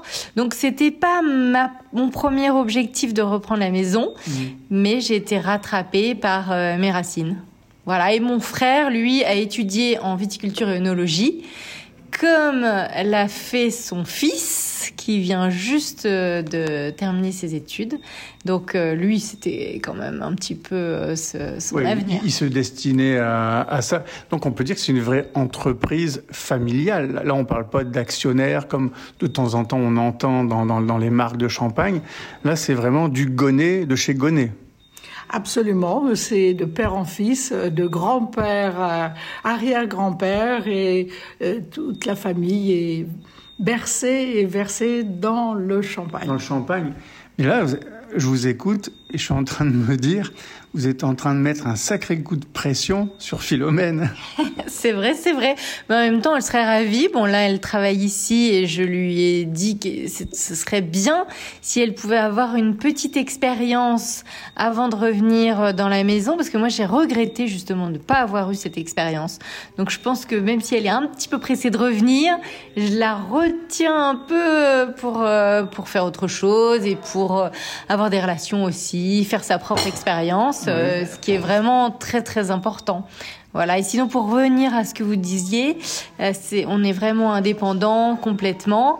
Euh, et euh, donc, c'est, on parle de cette génération, mais en fait, la, mon arrière-grand-père avait épousé euh, une, femme, une fille de viticulteurs qui eux-mêmes étaient vignerons depuis encore plus longtemps que les Gonets. Donc, en fait, euh, tout dépend de quelle branche on parle. Et c'est un petit peu comme ça d'ailleurs que vous avez récupéré des, des, des, des parcelles de vignes ? euh, Oui, donc on est euh, originaire de Vertu au départ, les Gonets. Ensuite, on s'est installé au Mesnil-sur-Auger. Euh, donc on a des vignes dans la Côte des Blancs. Et puis ensuite, maman a rencontré mon papa lors de ses études, justement pour planter des vignes. Mmh. C'était des agriculteurs de la vallée de la Marne. Donc euh, de nouvelles vignes en Pinot Noir et Pinot Meunier. Et mon grand-père, lui... Euh, à planter à Montgueux. Donc voilà, ça fait différents terroirs. C'est assez... Village aujourd'hui très à la mode, mais à, à, à l'époque, j'imagine que lorsqu'il a planté à Montgueux, tout le monde lui a dit « mais t'es, t'es, t'es malade, il n'y a jamais rien qui se passera là-bas ». Ah oui, c'était des aventuriers, des pionniers, vraiment, mais le terroir est exceptionnel. C'est très similaire euh, au Mesnil-sur-Auger. Euh, le terroir est même un petit peu plus ancien, de quelques millions d'années. Je me suis fait préciser ça. Et en fait, on retrouve les mêmes types de fossiles, les amonites, les bélémnites, les os d'oursin, euh, mais aussi des silex qu'on mmh. a m- un petit peu moins dans la Côte des Blancs. Oui, parce qu'on le dit à nos auditeurs, Montgueux, il y a précisément presque un petit peu plus d'un siècle, cent dix ans, c'est là que les émeutes en Champagne ont, ont, ont démarré, parce que vous, les Marnais du Nord, vous étiez snobs et vous refusiez le raisin qui venait de, de, de ce sud-là, alors qu'aujourd'hui, c'est devenu votre grenier. C'est vrai, c'est vrai, et on est très fiers de notre diversité en Champagne. On compte beaucoup sur l'Aube également, avec des très bons vins, des pinots noirs, des chardonnays, absolument. La diversité fait partie de la Champagne, et c'est important de le mentionner. Euh, on aime les assemblages, ça a commencé avec les assemblages, donc c'est important. Aujourd'hui, la maison Philippe Gonet, parce que c'est le nom de la maison, Philippe Gonet, c'est combien d'hectares ? Donc, on est propriétaire de vingt hectares et on est basé à Le Mesnil-sur-Auger euh, depuis euh, quatre générations. Euh, vraiment, la maison est située en haut du village, à côté de Salon et de l'église, mmh. vous qui connaissez. C'est ça. Oui, bah alors, par contre, Salon, je le dis à nos auditeurs, c'est une marque qui appartient aujourd'hui au groupe le, Laurent Perrier et qui ne fait que du blanc de blanc, que du millésimé. Et par contre, si vous ne pouvez pas tomber sur des bouteilles de Salon, goûtez du de la Motte. C'est, euh, on va dire, globalement le, le, la, la, même, euh, la même famille, la même maison. Et là, on est avec Philippe Gonet, Chantal euh, Gonet. Euh, moi, j'ai connu votre maison il y a une bonne vingtaine d'années. Les étiquettes ont bougé, ont changé. Je pense qu'aujourd'hui, il y a aussi du parcellaire. Ici, vous êtes au Québec parce qu'on a la chance d'avoir deux cuvées, un blanc, un rosé, avec un blanc qui a un nom particulier parce que ce sont des chiffres. Absolument, c'est un petit clin d'œil euh, à toutes ces cuvées qui portent des chiffres, mais c'est un chiffre qui veut dire beaucoup. Donc, elle s'appelle trois, deux, un, zéro... C'est parti. Euh, c'est pas seulement pour faire la fête, non, c'est une cuvée très sérieuse. C'est trois années de vieillissement dans la bouteille. Mmh. Le deux, c'est pour deux terroirs différents. Donc là, on parle de Montgueux et le Mesnil-sur-Auger, moitié-moitié. un, c'est pour un cépage, le Chardonnay à cent pour cent. Donc c'est un blanc de blanc et zéro pour zéro dosage. Disponible à la S A Q actuellement. Alors, le prix, c'est une aubaine. Par moment, quand, quand j'ai vu le prix, moi, de, ce, de cette cuvée-là, je me suis dit, il doit y avoir une erreur. Soit de son agent, soit de la S A Q, soit de vous. Mais parce que c'est cinquante-six, peut-être, et quelques centimes, cinquante-six dollars. Donc, si vous en trouvez encore dans votre succursale, vous achetez, parce que si vous êtes amateur de Chardonnay à cent pour cent, vous n'allez pas le, le, le regretter. Chantal, il y a aussi un rosé. Absolument, donc un rosé atypique puisque comme on est passionné par le Chardonnay, on met du Chardonnay partout et surtout dans le rosé aussi, avec quatre-vingt-dix pour cent de Chardonnay qui viennent du Mesnil-sur-Auger et d'Auger, donc mmh. des grands crus, et dix pour cent, évidemment il faut un peu de rouge quand même pour faire du rosé, dix pour cent de Pinot Noir de Vertu. C'est un rosé d'assemblage, donc on élabore un vin rouge à partir des Pinots Noirs qu'on assemble au blanc, euh, au Chardonnay. D'accord. Alors, j'ai dit que le, vous aviez renouvelé un petit peu la, la, la gamme et il n'y a pas qu'une seule étiquette qui porte des chiffres. Il y, y en a d'autres. Euh, alors, des chiffres... Euh, bon, bah, sinon, il y a les millésimes. Oui. Bien sûr, en ce moment, euh, on, nous avons le millésime deux mille seize. Euh, il y a... Je vous pose la question pour ceux qui iraient en Champagne. Hein, ici, on, c'est, c'est l'automne. Il y a encore des visites qui peuvent se faire. Et pourquoi pas aller au, au Mesnil et qui, et pourraient découvrir certaines de vos cuvées, notamment millésimées. Alors, c'est vrai que seize, euh, en ce moment, ici au Québec, on est encore sur le douze. Vous avez déjà sorti le seize en France. On a déjà sorti le seize, juste après le onze. Donc, on a eu un, entre deux, il y a eu cinq années sans millésime, parce qu'on ne millésime que ce qui est exceptionnel. C'est moins de cinq pour cent de la production de la famille. Et euh, onze était très particulier, avec trois semaines de chaleur juste avant la vendange, ce qui donne quelque chose de très fumé, très euh, toasté, très grillé, mmh. vraiment... Euh, des arômes très expressifs, et seize est beaucoup plus équilibré. Euh, c'est vraiment un champagne euh, très euh, sur la fraîcheur. Vous savez, au Mesnil, on a beaucoup d'agrumes, donc c'est ce, ce côté citronné, un peu citron vert, même avec cette amertume, cette longueur en bouche, c'est très salivant. Mmh. Mais le trois deux un zéro aussi est très salivant. Vraiment, vous avez ce côté iodé qui vient de la craie, ce terroir minéral qu'on aime mettre en valeur. Puis ce qui est intéressant de cette cuvée, je le dis à nos auditeurs, c'est que trois, deux, un, zéro, bon, vous avez expliqué un peu l'A D N de cette cuvée, c'est que donc il y a des dégorgements qui se font, de, on va dire, à des, des cycles différents. Celle qu'on a à la S A Q en ce moment, c'est, je crois, deux mille dix-huit, le dernier dégorgement. Donc moi, je vous invite, c'est à acheter des bouteilles issues de différents dégorgements. Comme ça, vous pourrez voir comment évolue un vin issu de plusieurs millésimes de Chardonnay. C'est vrai, c'est vrai, on dégorge tous les mois et donc on attend de voir effectivement si la cuvée est prête en fonction des millésimes, en fonction des terroirs, en fonction de, de l'évolution des vins évidemment.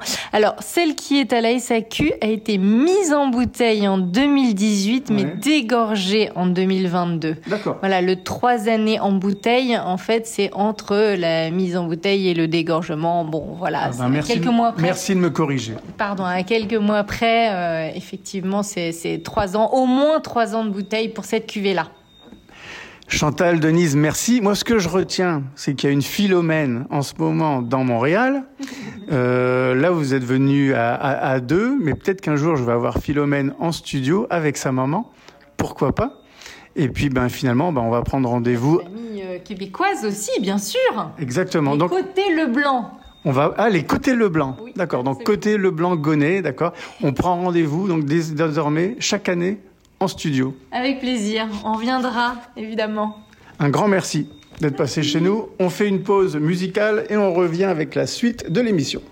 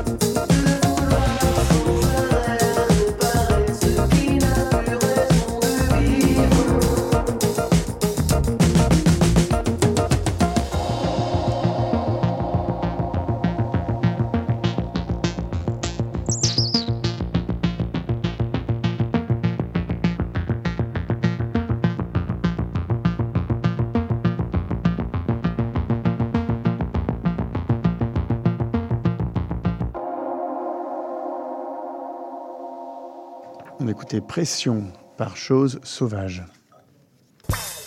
La chronique de Simon Beaulieu. Avec Simon, aujourd'hui, on s'en va plutôt du côté du Mexique pour faire suite à votre chronique, Simon, de la semaine dernière, donc sur les, les stars, les vedettes, surtout nord-américaines, qui ont investi ou de leur image ou un peu de leur portefeuille dans cet univers de la tequila. Et donc, vous avez décidé de nous parler des additifs. Dans oui. la tequila, dans les tequilas. Bien, en fait, je trouve que euh, le premier sujet amenait bien l'autre, en fait, parce que euh, comme il y a énormément de marques de tequila qui voient le jour, euh, euh, de plus en plus de gens vont, vont faire des, des, des, des tequilas à leur nom, ça devient des marques, parce qu'il y a quand même deux mille sept cent vingt-huit marques pour deux cent vingt-sept distilleries. Ah, quand ah, même! deux mille sept cent vingt-huit marques? Ouais. Bon sang. Ça, c'est juste dans la tequila. Ah, OK. Alors là, évidemment, ben, euh, pour, euh, pour pouvoir pallier à ça, ben, euh, il faut pouvoir qu'on, qu'on produire de plus en plus. Alors, euh, on peut faire en sorte que la tequila, on récolte les agaves un peu en... trop tôt, de sorte qu'après ça, il faut trafiquer un peu, il faut acidifier un peu les, les mous. On peut utiliser des diffuseurs. Est-ce que je, j'explique ce qu'un c'est un ah diffuseur? Oui, oui, non, vous expliquez un tout. Un diffuseur, ouais. Ça va être quelque chose qui permet de, de, de, d'extraire le plus de sucre possible de, de, de, de, de, de la bagasse, en fait. Alors, on va prendre la, la, les, les, les agaves qu'on mm-hmm. va déchiqueter en très, très petits morceaux et on passe ça dans cette espèce d'appareil qui est un peu comme une, un tapis roulant avec une petite grille et on va... Euh, Euh, on, on va asperger sous pression avec de l'eau la, la, la bagasse, en fait, ces, ces résidus d'agave-là qu'on va passer. Après ça, l'eau devient sucrée, on la repasse encore une fois. C'est, tout ça, c'est comme une espèce de gros tapis roulant sous une espèce de, de, de, de, de, de, de gros... Euh, de gros tunnels. Mm-hmm. Et puis, à la fin de ça, ben, on a récolté pratiquement quatre-vingt-quatorze pour cent du, du, du sucre fermentescible qui est dans les agaves. D'accord. Alors, une fois ça fermenté, on fait la tequila, mais on a le droit d'utiliser jusqu'à un pour cent du total de la tequila qui ne sera pas écrit sur l'étiquette où est-ce qu'on a le droit de, de, de, de rajouter des additifs. Alors, les additifs, comme, comme les Mexicains appellent, qui sont les abocantes, pour rendre ça meilleur. Alors, on peut, euh, on peut utiliser euh, diffère, euh, di- différentes, euh, différents additifs. On va utiliser souvent des, des, des, des sucrants. Alors, ça peut être euh, du caramel, de, du sucre d'agave, euh, de la vanille, euh, beaucoup de choses de, un peu d'acidifiant, du, du sucre cristallisé, des extraits de fruits, des extraits d'arbres, euh, de, de, de, de, d'herbes, pardon, euh, des, des saveurs de pommes vertes ou d'amandes ou de chocolat qui sont souvent euh, pro- procurées par des maisons de saveurs également. Mm-hmm. Alors ça, ça donne, ça donne ce que ça donne. Ensuite de ça, on peut rajouter un peu de glycérine, qui est un sous-produit naturel de la fermentation, de la distillation, qui va amener plus, surtout de la rondeur. On peut euh, avoir de l'extrait de chêne, que ce soit en liquide, en copeaux, qui va donner un peu plus de, de, de, de, mm-hmm. de, de, de corps aussi, qui va de, changer un peu la texture. Les caramels. Les caramels, oui. Les caramels, oui, qu'on peut, qu'on peut utiliser, mais ça, le caramel, on peut en utiliser dans, dans beaucoup de... dans, dans la plupart des alcools, hein. Je veux dire, le caramel est ouais. quelque chose qui est utilisé, qui est ben, omniprésent. Sauf, sauf, il y a quelques appellations qui Partout. Interdisent la caramélisation. Mais... C'est ça. Alors... Mais, mais, ça, mais euh, bon, quand on pense tequila, bon, là, ici, vous avez apporté une, repo, une reposado, c'est ça? Oui, j'ai euh... amené euh, la Arrêtée, qui est une tequila qui, qu'on trouve à la S A Q. Je l'avais apportée, je pense, euh, euh, au printemps dernier. J'avais apporté ça et la Tapatio mm-hmm. également, qui, qui avec les, les, l'étiquette avec les danseurs qui sont, qu'on trouve à la S A Q. La Arrêtée, on en trouve euh, quand même pas mal, autour de cinquante-neuf dollars en ce moment. Et ce sont deux tequilas qu'on trouve à la S A Q qui ne sont sans additifs. Ah, bon, alors justement, c'est sans additif, mais là, bon, on c'est une reposado, donc elle est légèrement couleur paille. Hein, oui. C'est un peu... Mais je, je veux revenir à votre, question, à votre euh, propos sur la caramélisation. Quand on pense caramélisation, on pense coloration, oui. couleur. Or, la tequila, en général, c'est plutôt blanc. Ça veut dire qu'on peut filtrer euh, au, au charbon, Pascal euh, oui, la tequila, ça, ça se fait aussi? La, la tequila, on, va la, on, on peut la filtrer. Euh, même qu'on peut mettre oui, du oui. charbon dans les barils. Hein, quand on peut, euh, ouais. Tout simplement, on peut mettre des copeaux. Peut, il y a beaucoup de choses qu'on peut trafiquer. Mais après ça, les caramels, il y en a différentes sortes. Je veux mm-hmm. dire, on est toujours dans le, E cent cinquante, dans le E cent cinquante, qui est le code du caramel alimentaire. Mais ça va dépendre. Euh, après ça, euh, tu as A C cinquante A, B, C, D, qui après ça, ça va dépendre du produit chimique qu'on met avec, qui va faire en sorte que euh, la, la, les protéines de, de, de, de, de glucose vont, vont, vont devenir plus ou moins foncées. On parle un peu de la réaction de Maillard là, quand on chauffe ouais. euh, ces mm-hmm. protéines-là. Alors, comme la cent cinquante A, ça va être de, de l'acide citrique ou de l'acide acétique. Le E cent cinquante B, c'est du sulfite. On va appeler ça la, la, la, la, le caramel caustique. Le cent cinquante C, c'est avec de l'ammoniac, puis le cent cinquante D, c'est avec des sulfites d'ammonium. Alors, tout ça, ce sont des, des, des choses qui vont donner des degrés de, de caramélisation différents. Alors, c'est ça, c'est ça, c'est des choses qui font aussi, qui, pour univor, euh, uniformiser mm-hmm. un peu le look des produits. Alors, c'est des choses qu'on peut retrouver autant dans les cognacs que dans les whiskies, mais en général, dans les whiskies de single malt écossais, on, a, on, on s'en servira... Euh, Euh, on s'en sert pas pour les single malt, mais on va s'en servir pour les blends, pour uniformiser, parce que là, quand on fait des, des, des dizaines de millions de bouteilles, ça, c'est, ça devient quelque chose d'autre. Mais il y a quand même une, une règle en matière de, de, de tequila, hein, au niveau de la caramélisation, j'imagine. Ben, on peut utiliser ça... On...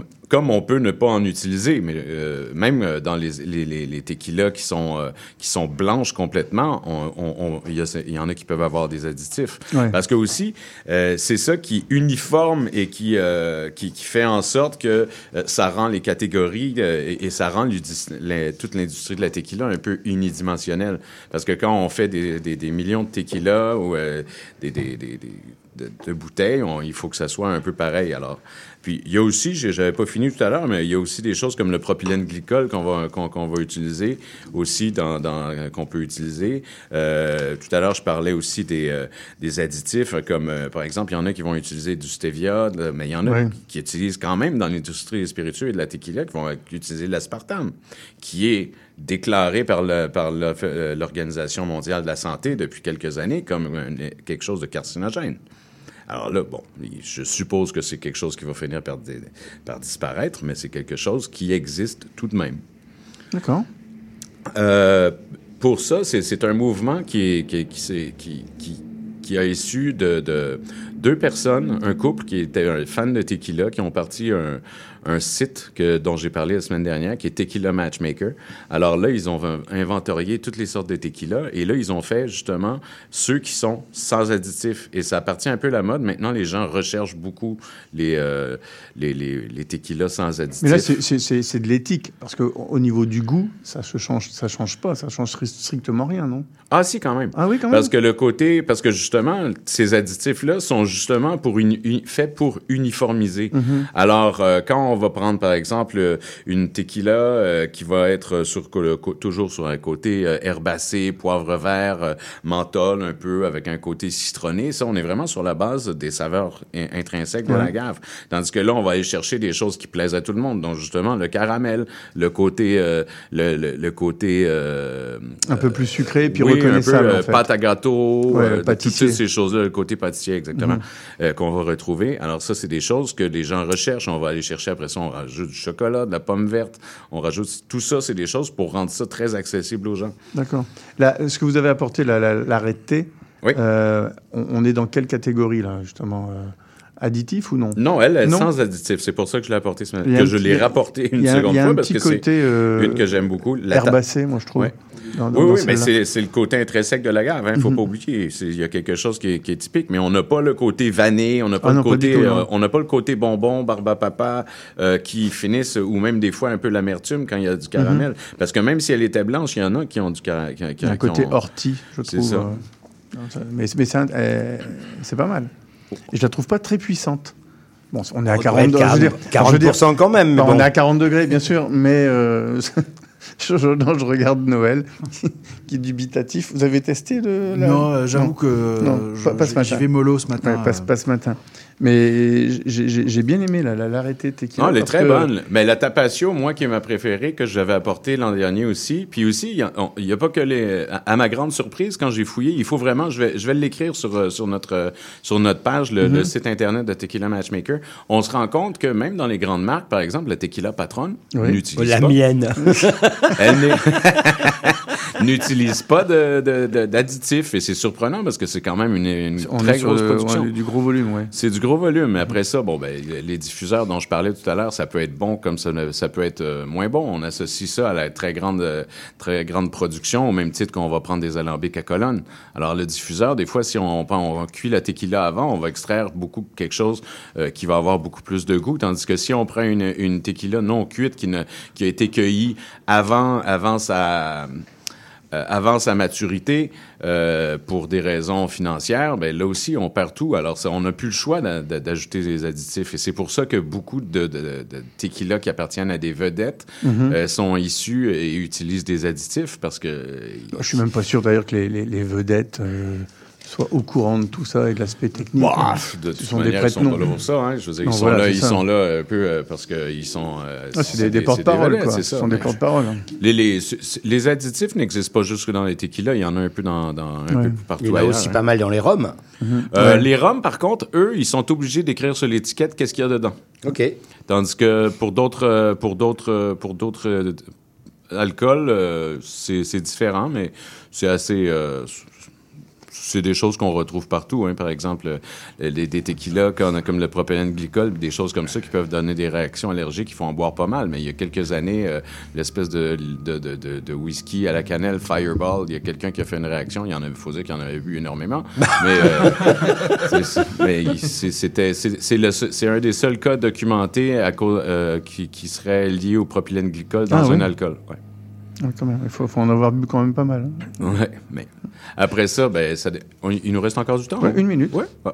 Ben, sinon, par exemple, des additifs euh, qu'on avait à, à l'époque, par exemple, dans le whisky, on, on, avant, avant qu'on passe le Whisky Act en quatre-vingt-huit, puis qu'après partir du dix-neuf cent quatre-vingt-dix, on n'avait plus le droit de rajouter euh, des, des, euh, du sherry ou de la Paxarette, qui était là, avec quoi on, on allait euh, donner du goût mm-hmm. au, au, au baril. Ben ça, on n'a plus le droit de s'en servir, mais tant qu'à moi, moi, je trouvais ça plus intéressant d'utiliser ça que, que d'utiliser des... des juste, oui, parce que c'est plus wow, naturel. Des choses comme ça. Ben oui, parce que c'est un, un, c'est un mou de vin qui était cuit mm-hmm. et qui était utilisé, mais euh, ça, c'est, c'est quelque chose qui a été inventé parce qu'on n'avait plus, on n'avait plus le droit, à partir de dix-neuf cent quatre-vingt-un, d'importer euh, les Xérès en baril. Mm-hmm. Donc, euh, il fallait absolument les importer en, en, en bouteille. bouteille. C'est ça. Alors, on a trouvé ça qui était à base de Pedro Ximénez et on... on On donc, donnait de la saveur. Donc, Simon, vous allez mettre sur la page Facebook Monsieur Bull et compagnie la, la, la mention hein, de, de, du, du site là, qui, euh, qui oui, présente euh, oui, oui, oui. toutes les marques. Je vais le dire, c'est Tequila Matchmaker. D'accord.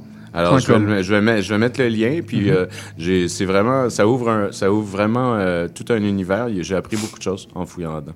Parfait. Ben, un grand merci. Avec plaisir. Petite pause musicale et publicitaire. Et on accueille l'invité de Noël Forcroix, Monsieur Félix Duranceau, du domaine Le Petit Bonheur. Le bingo de C I B L arrive sur les ondes du cent un virgule cinq F M. Courez la chance de gagner deux mille cinq cents dollars en prix. Procurez-vous une carte de bingo dans un commerce inscrit sur notre site web et branchez-vous sur le cent un virgule cinq F M. Pour connaître le point de vente le plus près de chez vous, consultez le C I B L cent un virgule cinq point com. On joue au bingo de C I B L tous les dimanches dès seize heures.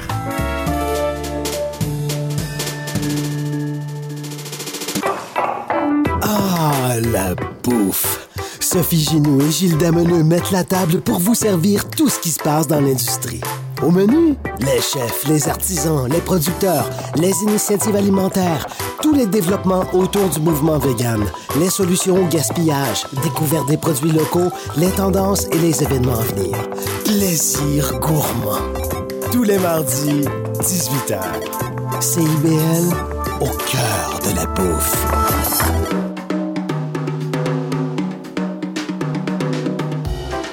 Tonic, c'est une émission dynamique sur le fanzine, la culture underground et les archives littéraires au Québec. Je reçois un, une zineur, zineuse pour jaser d'inspiration et de création chaque mercredi dix-huit heures sur les ondes de C I B L cent un virgule cinq F M Montréal.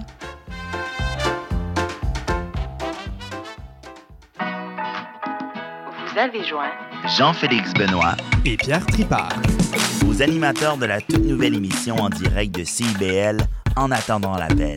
On vous dévoile les coulisses du milieu artistique à travers les anecdotes et les points de vue des artistes d'ici.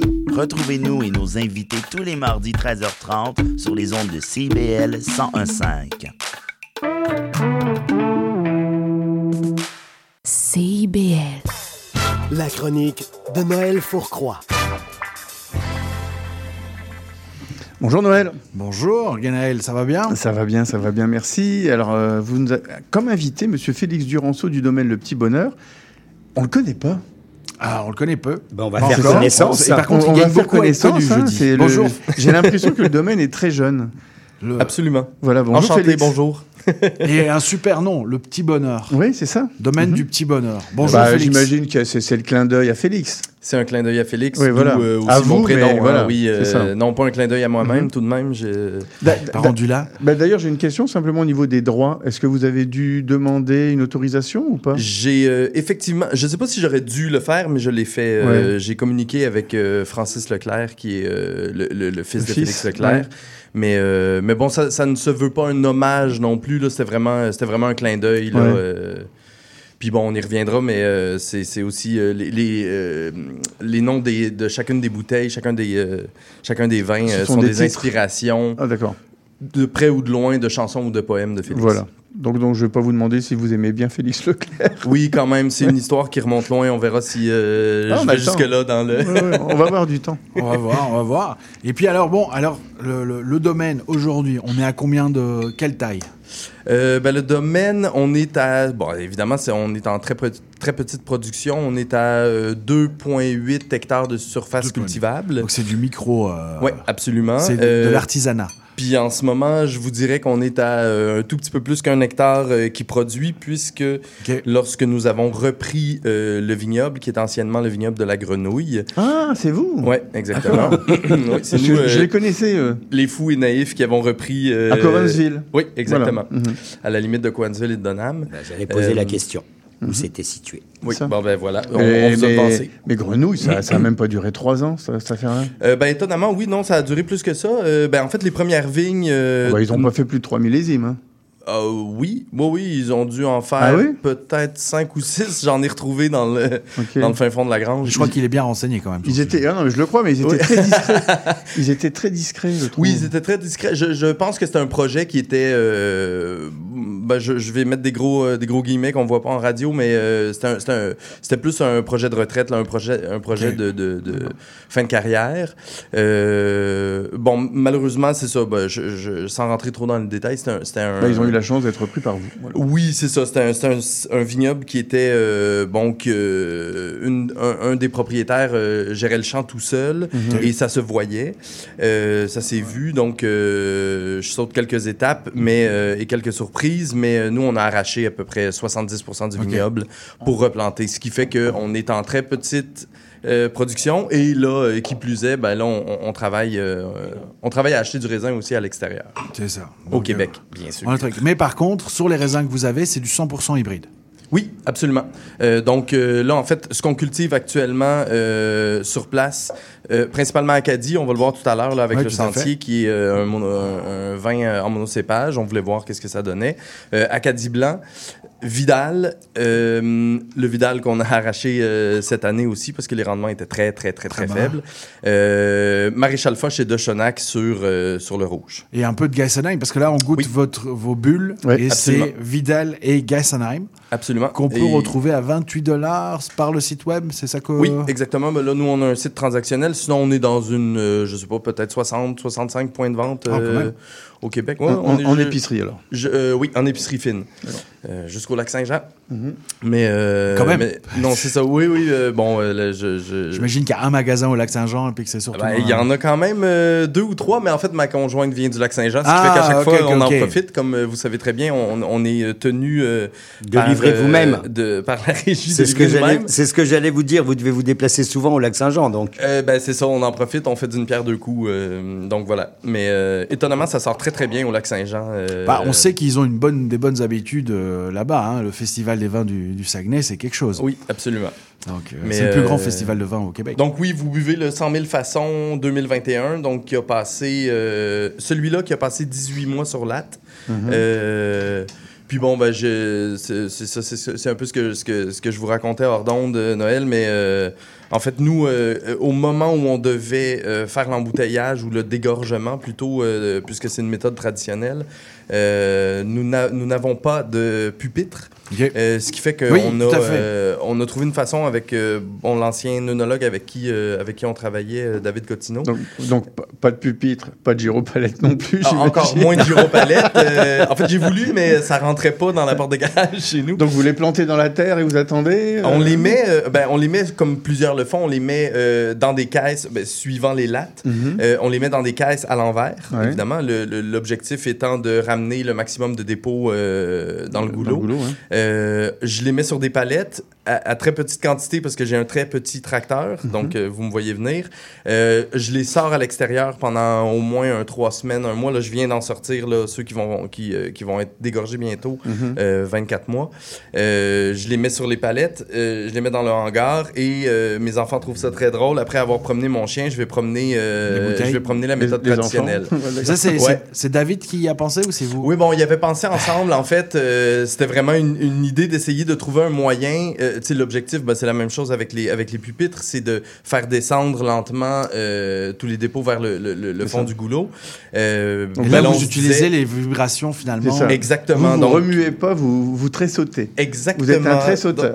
Oui. Ah, moi, je dis que c'est la version la plus agricole, je pense, que oui, j'ai jamais entendue. Oui, c'est très rural euh... et artisanal, disons, oui, mais, euh, mais ça fonctionne très, très bien. Euh, on, mais vous passez ma... pour un original dans le coin, parce ma... que si on, vous voit, si, si on vous voit traîner un chariot avec des bouteilles retournées dans un champ, ils doivent se dire, il est taré. Heureusement, heureusement, j'ai très peu de voisins. Le seul voisin que j'ai, c'est les anciens propriétaires. Donc, euh, ça va, euh, on est dans un... Il n'empêche que ça reste la seule personne qu'on connaisse qui promène des bulles. Oui, oui c'est ça. On promène sa bulle euh, après avoir promené le chien et les enfants, mais on promène sa bulle.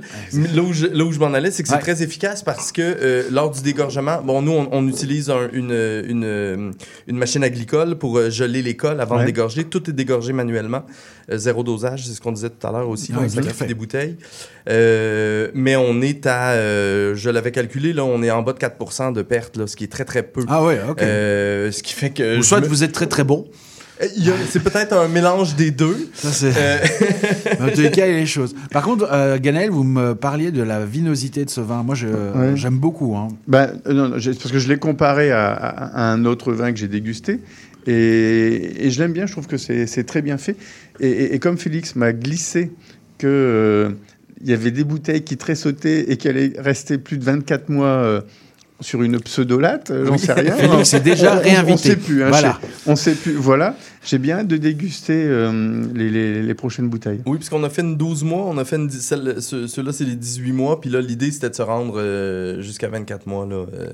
Pour cette, pour cette cuvée bah, pour un là. premier coup, je trouve que c'est, c'est pas mal. C'est, oh, c'est pas mal. C'est une réussite. D'accord. Euh, on est quoi, à trente-cinq, trente-huit dollars euh, ben, vingt-huit avant taxe. Ça, c'est euh, chez c'est nous. Bien, après c'est très ça, bien, ne bougez les... pas. Ouais. Oui, c'est... Restez oui, là, c'est ça. Restez à vingt-huit. Ah, ça, c'est tout un défi. Euh, Je sais, euh, ouais. Établir des prix euh, quand oui. on débarque dans un milieu comme ça, c'est, euh, mm. ça a été quelque chose qui était très... Euh... Mais justement, alors expliquez-nous d'où venez-vous exactement, parce qu'il y a toute une aventure derrière ça. Euh, ben, en fait, euh, moi, je viens euh, d'ici. Je viens à peu près de ce coin de rue-là. Okay. Euh, non, je suis quand même pas né au coin de Saint-Laurent et Sainte-Catherine, mais euh, moi, je suis un Montréalais... Euh, de souche. De souche, mm-hmm. ouais. Born and raised en bon français.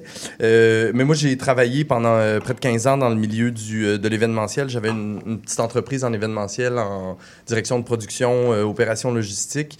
Et euh, en fait, je me spécialisais dans le quartier des spectacles, notamment, euh, notamment dans le quartier latin.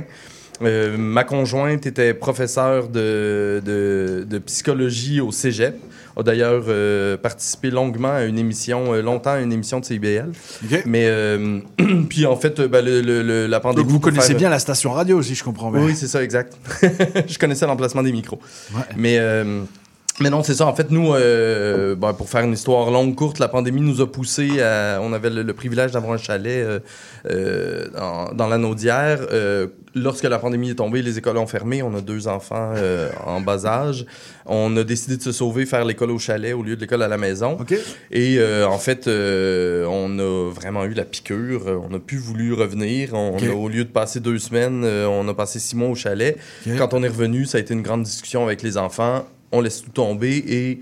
Euh, et on se trouve un petit coin... Euh... Absolument. Le, le projet n'était pas du tout agricole, euh, ne se voulait pas du tout agricole. On voulait une petite maison tranquille, puis euh, prendre le temps de, de, de réfléchir à un projet d'avenir. Puis finalement, ben, les, on a fait tout à l'envers, c'est-à-dire que euh, on a euh, acheté un projet d'avenir, euh, puis euh, avec pas de maison. Ce qui fait qu'on a, racheté, le, on a racheté le vignoble... Euh, okay. Le, le, le vignoble à Grenouille, puis on s'est lancé dans une aventure euh, sans trop connaître. On est des grands amateurs euh, de vin, de produits locaux, de, mm-hmm. de, de, de tout ce qui se fait dans le, au niveau du bio. Euh, c'est ce que je disais aussi euh, à Noël tout à l'heure. Là, moi, m- ma mère est française, euh, toute la famille de ma mère est en France. J'ai eu euh, l'occasion de, de, de déguster euh, toutes sortes de grands vins, de me promener en France, de travailler... Euh, dans la région de Sauternes et tout ça. Puis, euh, mais voilà, là, ça limitait notre expérience. Ah non, mais très bien. Mais donc, c'est vraiment une aventure quand même. Et qui est chose. jeune, c'est ça. Je disais, vous oui, avez absolument. cinq ans, mais ça veut pas être ça. Ben, ce que vous goûtez, c'est notre deuxième, euh, notre ouais. deuxième cuvée, en fait. Euh, c'est ça. Euh, ouais. C'est bien fait. Vous avez fait bah, beaucoup de travail. Oui, absolument. Alors, on, on, on, on sait bien s'entourer. Voilà. C'est, je pense que c'est un secret... Euh, c'est un, c'est un secret de polichinelle, là. C'est, c'est, c'est vraiment... Euh, c'est, c'est qui votre con- œnologue conseil? Ben, on, on a travaillé euh, pendant les deux premières années avec David Cotineau. Ouais. Là, on, on, on, on vient de changer pour euh, travailler avec euh, Mathieu Massignac, qui travaille, euh, bon, qui a travaillé avec euh, toutes sortes de grands vignobles au Québec. Euh, mais donc, voilà, ouais, c'est, c'est, on travaille avec Jean-François Péloquin au niveau de, de l'agronomie, qui lui aussi a travaillé euh, avec tous ceux De, de, de, de, plusieurs euh, vignobles qu'on apprécie énormément aussi. Dans Je pense qu'il travail, a été là. Mon élève aussi, Jean-François Péloquin. Mm-hmm. Ah oui. Comme la mémoire est bonne. Comme la moitié du Québec, hein, au niveau de la sommellerie. Oh. Ça donne son âge. Ah non, mais écoute, il y a des cuvées, il y a plein de choses, c'est parfait. Alors donc, là, là, j'ai dégusté déjà, moi, le sentier. On vient de déguster la cuvée cent mille façons, donc la méthode traditionnelle. Là, on est sur un vin blanc sec avec de l'Acadie. Oui. C'est ça euh, le nom, le sentier. Euh, ben, le sentier, c'est euh, encore une fois, c'est un clin d'œil. Euh, notre sentier, qui est, euh, qui, qui est le poème de Félix, mm-hmm. euh, qui est un, une chanson aussi. Euh, mais c'est ça, dans le fond, ici, on est vraiment, on, on voulait faire le test. Euh, en fait, il y, y avait deux, deux volontés derrière. On voulait faire le test avec un monocépage. Puis aussi, comme je disais tout à l'heure, on a gardé euh, un hectare en production. On ouais. a arraché le reste. On a travaillé la terre pour replanter, ce qu'on a fait. Euh, en début d'année, l'année dernière. Euh, mais l'Acadie blanc, c'est un des cépages euh, qu'on avait gardé, qu'on aime beaucoup, qui est très agréable à travailler au champ, okay.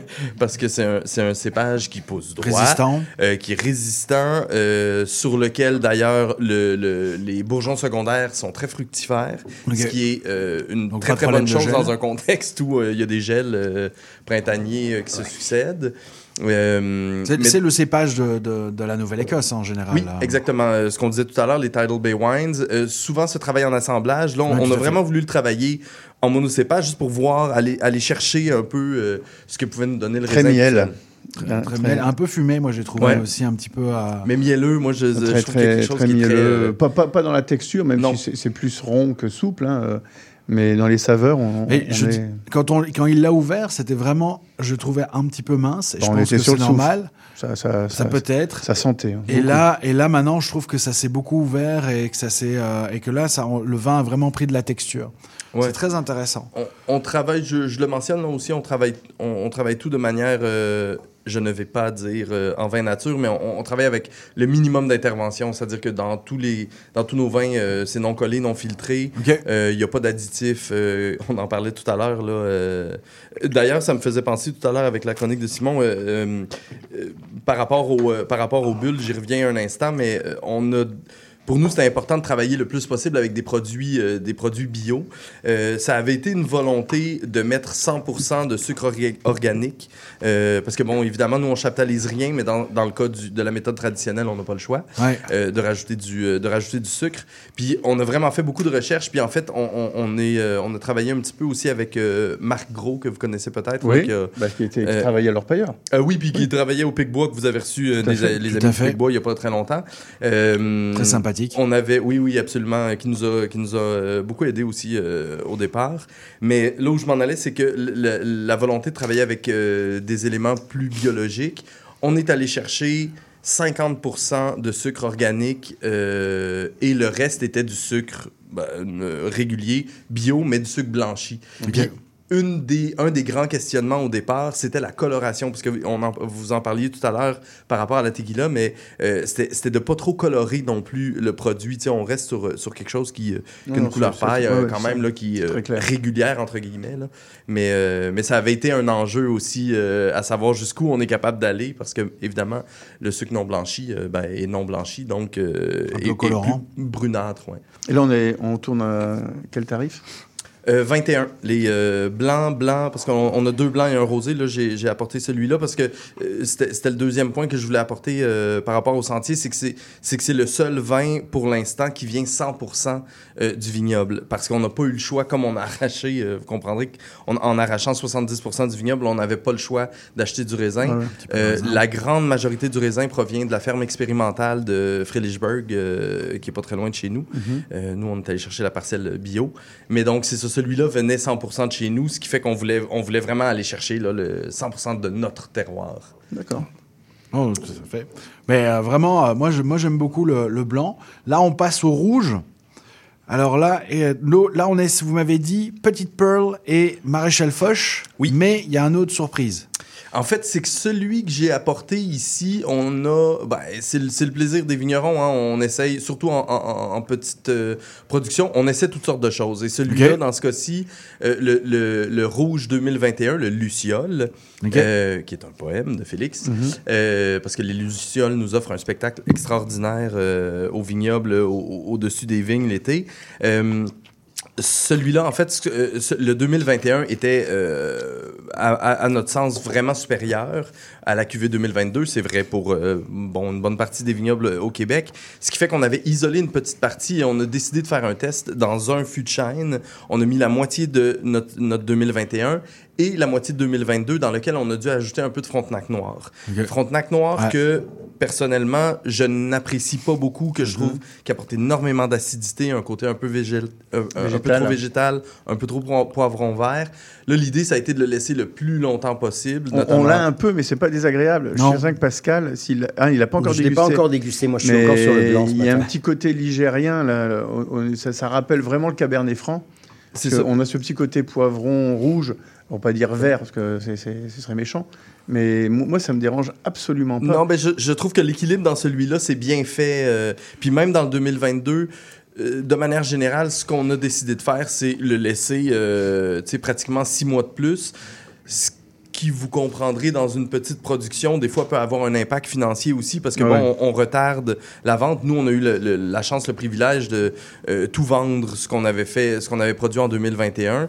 Et là, on, on, on décalait un peu, là, mais euh, je pense que ça va. Là, vous avez après. Assemblé du vingt et un et du vingt-deux, alors. Oui, c'est ça. C'est un, c'est, un, c'est un double millésime. Mm-hmm. Mais moi, parce que là, on a parlé, euh, parce qu'on est très technique sur le côté euh, un petit peu poivron, et cetera. Mais moi, par contre, ce que je trouve génial, c'est le, il y a un bon petit fruit là. Moi, moi, ouais, c'est, moi, c'est petit, aussi ce que je trouve. Fruits, moi, je n'ai hein, pas. Plus ça que ça, le poivron, là. Mais c'est moi, vrai que, que c'est euh... une explosion de fruits en bouche. Mm-hmm. Oui, là, c'est, c'est, on va sur le détail, là, alors que le, l'essentiel, c'est quand même le fruit. Hein. Personnellement, euh, un bon petit fruit.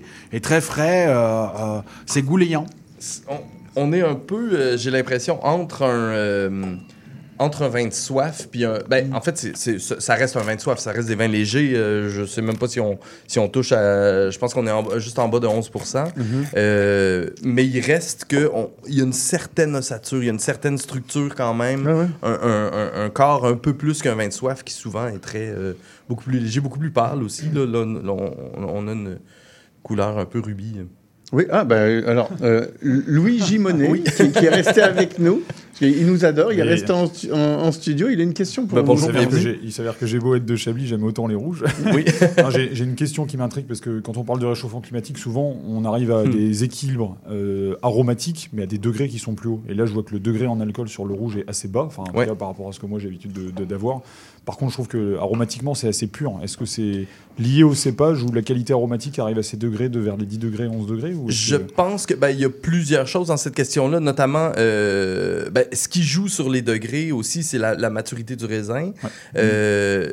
Le fait que nous, on ait une saison qui soit quand même relativement courte fait souvent en sorte qu'au niveau des rouges, principalement, euh, où on veut essayer de, de se libérer de l'acidité, euh, on a souvent des, on a souvent des brix qui sont quand même assez faibles au Québec. De manière générale, euh, si on frise le, le vingt, vingt et un, vingt-deux, euh, ça reste, ça, ça reste impressionnant. Après ça, au niveau, de, au, au niveau des qualités aromatiques, j'ai l'impression que ce qui vient nous aider aussi, c'est, c'est, euh, c'est le deux mille vingt et un, qui, elle, a été une, une, une année extrêmement... Euh, ext- extrêmement favorable, notamment au rouge, parce que des degrés jour qui étaient...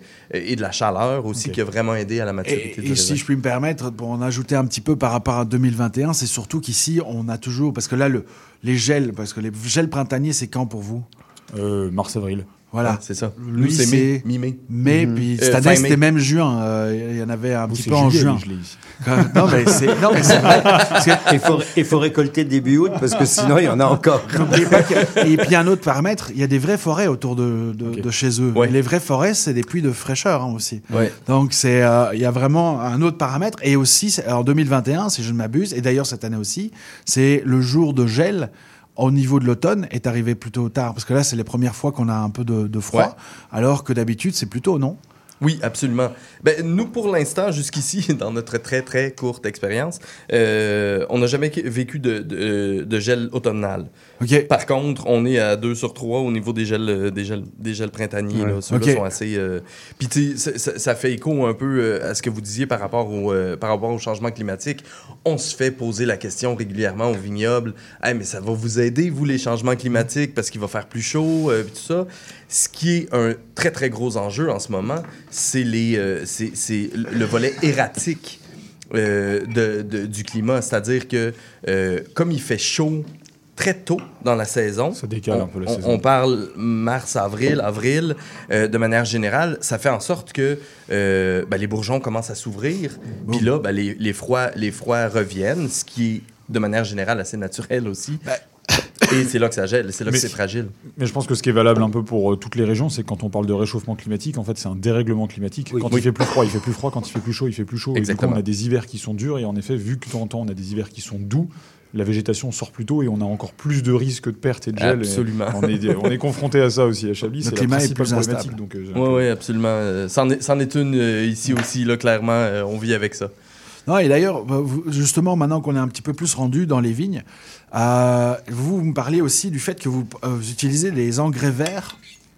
Oui, en fait, euh, ben, en fait, ce qu'on a fait euh, lorsqu'on a décidé d'arracher, euh, bon, c'est comme je disais, là, près de, près de soixante-dix pour cent du vignoble, euh, On, on, l'idée a été de travailler le sol le plus possible. Bon, je sais que dans la, dans la théorie, normalement, euh, on devrait attendre euh, quelque chose comme, euh, je pense que c'est sept ans oui. euh, avant de replanter. Bon, on n'a malheureusement pas ce luxe-là. Euh, ce qui fait que nous, on a travaillé durant tout l'été deux mille vingt et un. Okay. Euh, on a travaillé le sol euh, sur les parcelles que nous avions arrachées, okay. ce qui est d'ailleurs tout un enjeu. Là, euh, c'est, c'est, c'est, c'est pas de... En tout cas, moi, je savais pas comment on faisait ça, arracher les vignes. Il a fallu que j'appelle. Je suis assez à l'aise de, de, bon, de parler à tout le monde. Il a fallu que j'appelle d'autres vignerons pour savoir comment faire. J'y reviendrai peut-être.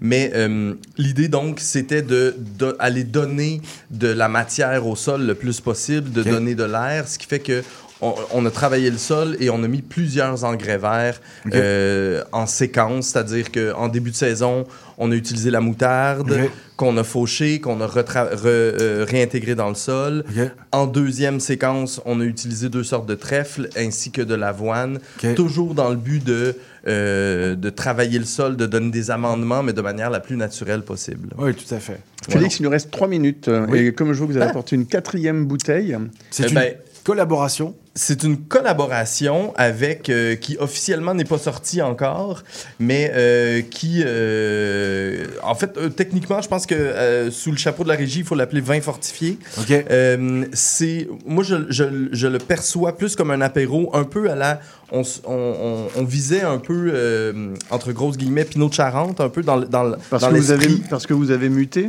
On a, non, en fait, ce qu'on a fait, c'est qu'au lieu d'utiliser du raisin, comme dans le cas de Pinot de Charente, on a utilisé je, Je suis allé chercher euh, à peu près là, trente-cinq litres de mou de pomme ah, ouais. euh, euh, concentré à trois cent cinquante grammes par litre de wow. sucre, donc très, très sucré, de la ferme euh, Cidricole Equinox, mm-hmm. qui est euh, tout juste près de chez nous, qui sont des amis.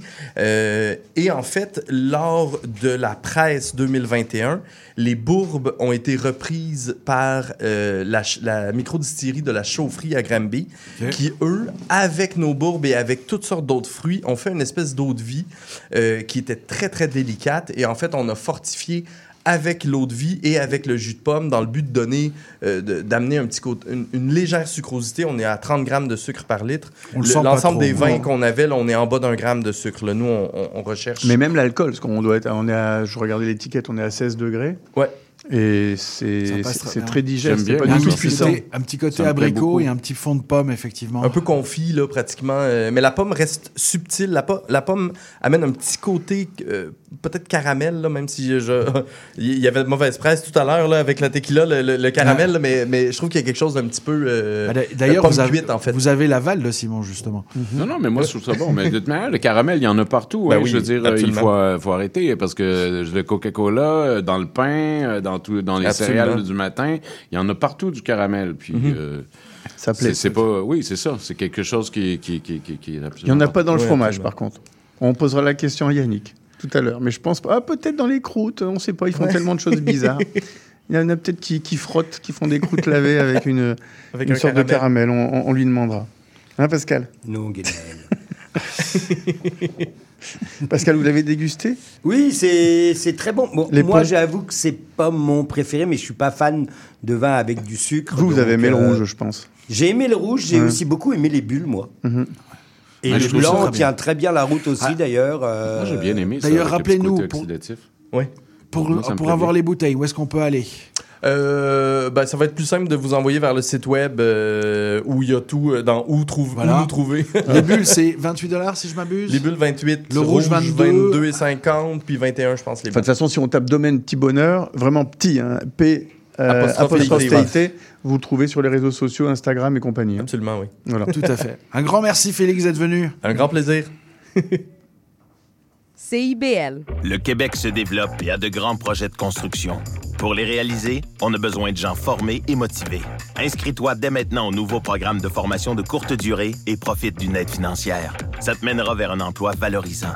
Ça t'intéresse? Ne perds pas de temps. La formation débute dès janvier. Visite le québec.ca barre oblique emploi trait d'union construction pour t'inscrire. Fais avancer ta carrière. Choisis les métiers de la construction. Québec.ca, barre oblique, emploi, trait d'union, construction.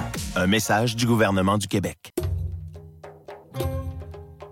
Les Heures d'Orient est un programme musical artistique animé par Sami Hilal qui met en lumière les figures de la musique arabe, qu'il s'agisse de chanteurs, compositeurs, poètes et écrivains. Ce programme vise également à clarifier les formes musicales arabes et inclut une station qui parle de musiciennes et de musiciens les plus importants du monde arabe et leurs compositions. Trésor d'Orient, chaque mercredi vingt heures trente sur les ondes de C I B L cent un virgule cinq F M Montréal. Mon nom est Jason Dupuis, c'est moi le cowboy urbain sur la route.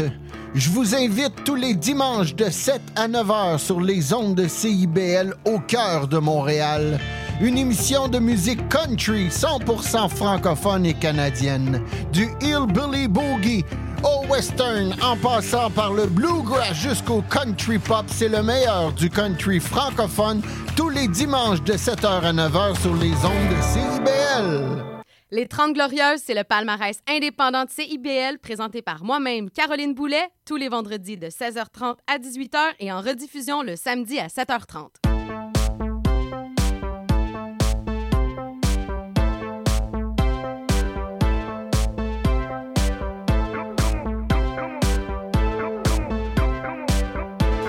cent un virgule cinq Montréal. Vivre Montréal, Montréal.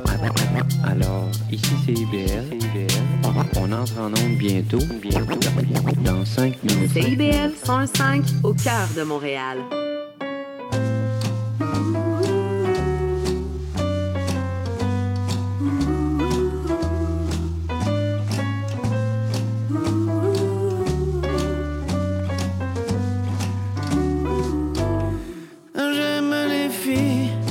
Chez Castel, j'aime les filles de chez Régine, j'aime les filles qu'on voit dans elle, j'aime les filles des magazines, j'aime les filles de chez Renault, j'aime les filles de chez Citroën, j'aime les filles des hauts fourneaux, j'aime les filles qui travaille à la chaîne.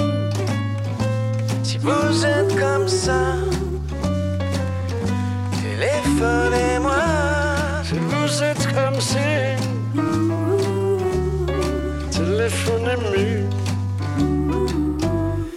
J'aime les filles à dot, j'aime les filles à papa, j'aime les filles de l'autre.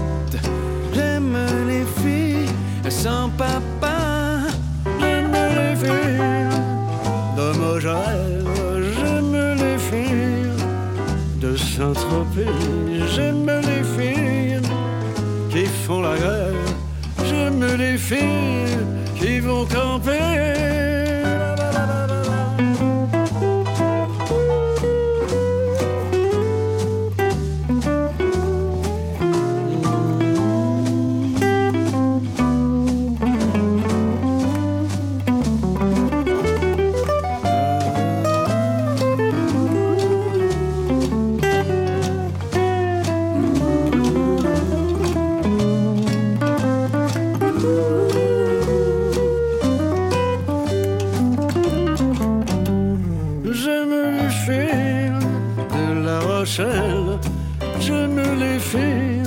camarade. J'aime les filles intellectuelles. J'aime les filles qui me font marrer. J'aime les filles qui font vieille France. J'aime les filles des cinémas. J'aime les filles dans l'assistance. J'aime les filles dans l'embarras. Si vous êtes comme ça, téléphonez-moi. Si vous êtes comme si, téléphonez-moi. Si vous êtes comme ça, téléphonez-moi. Si vous êtes comme si, téléphonez-lui.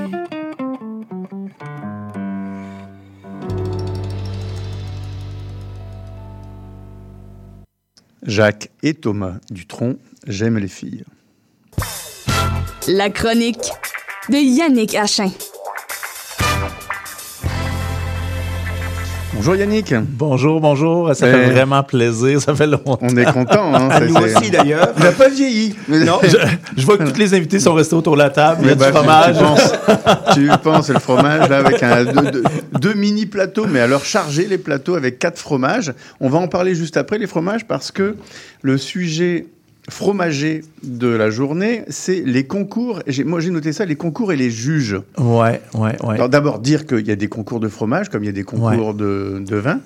Puis, je vais le dire quand même, j'ai eu la chance de participer à l'un d'eux, il y a quelques ouais. années.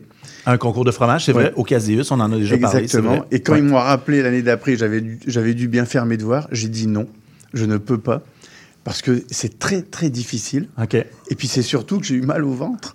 Parce que, parce que, parce que t'as tout mangé. Ben oui, parce que moi, autant, autant c'est facile pour c'est moi comme, de recracher du vin. C'est comme le néophyte qui recrache pas en fait. Il, il, vous, mais vous allez comprendre. On commence ça, il était huit heures trente ouais. à l'heure du matin. C'est comme les concours de dégustation de vin. Hein. C'est de neuf heures en gros à midi ou treize heures.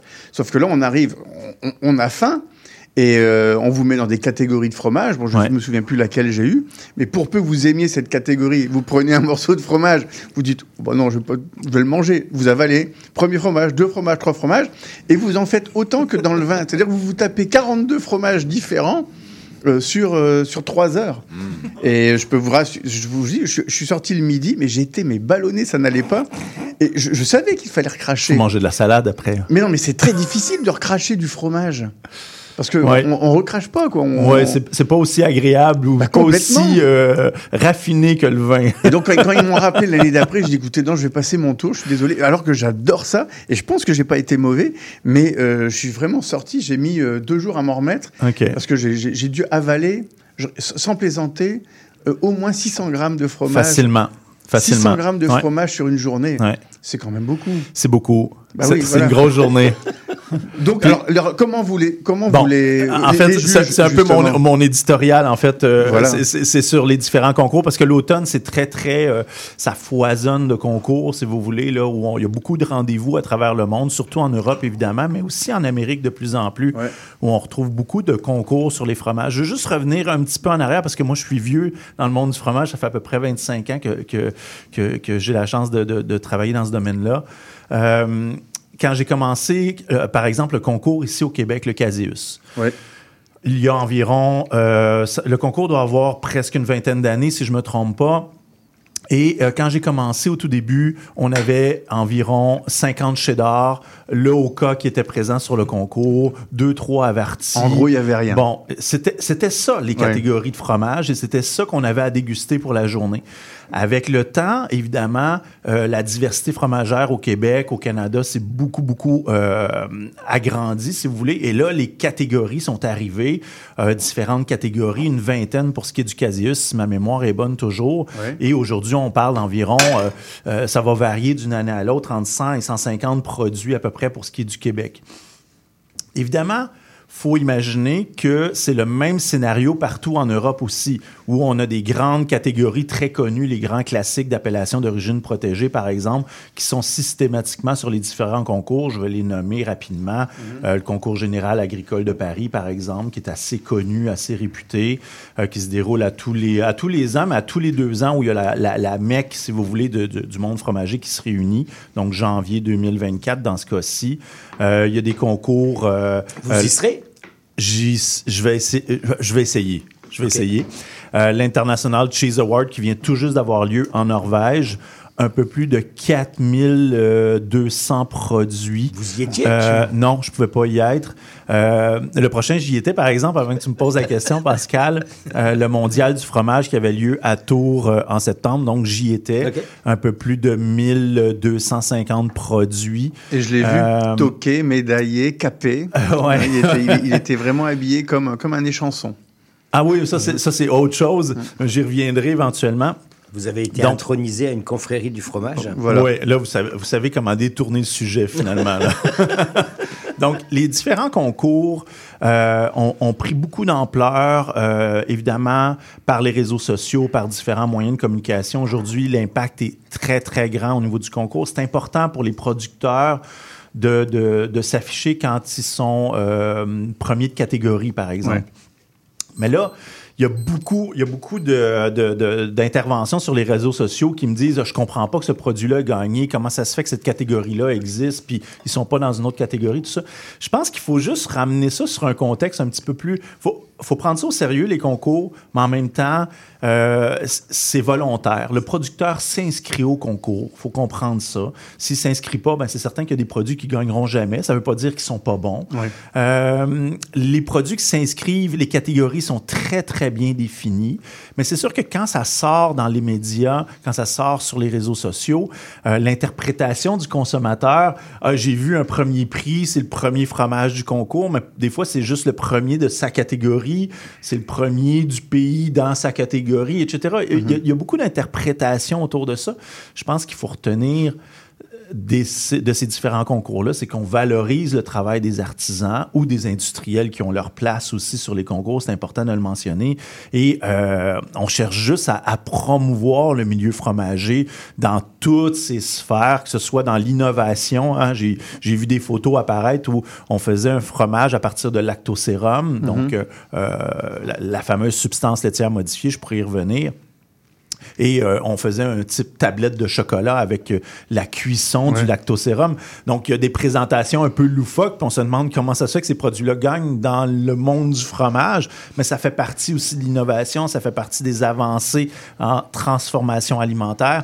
Puis, les concours réunissent un jury euh, de différents milieux pour voir ce qui se fait, pour voir euh, c'est quoi les tendances, euh, c'est quoi les, les, les artisans qui, euh, qui sont dans la tradition, c'est quoi les industriels qui innovent. Mm-hmm. Donc, il y a beaucoup de choses qui ressortent de là. Et puis, on y va de notre propre chef. Hein. Quand ils réunissent à peu près quatre cents juges en Norvège ou euh, deux cent cinquante euh, du côté de Tours, on y va par nos propres moyens. Ça vient de partout dans le monde, dans le milieu évidemment fromager ou culinaire ou euh, journalistique, et cetera.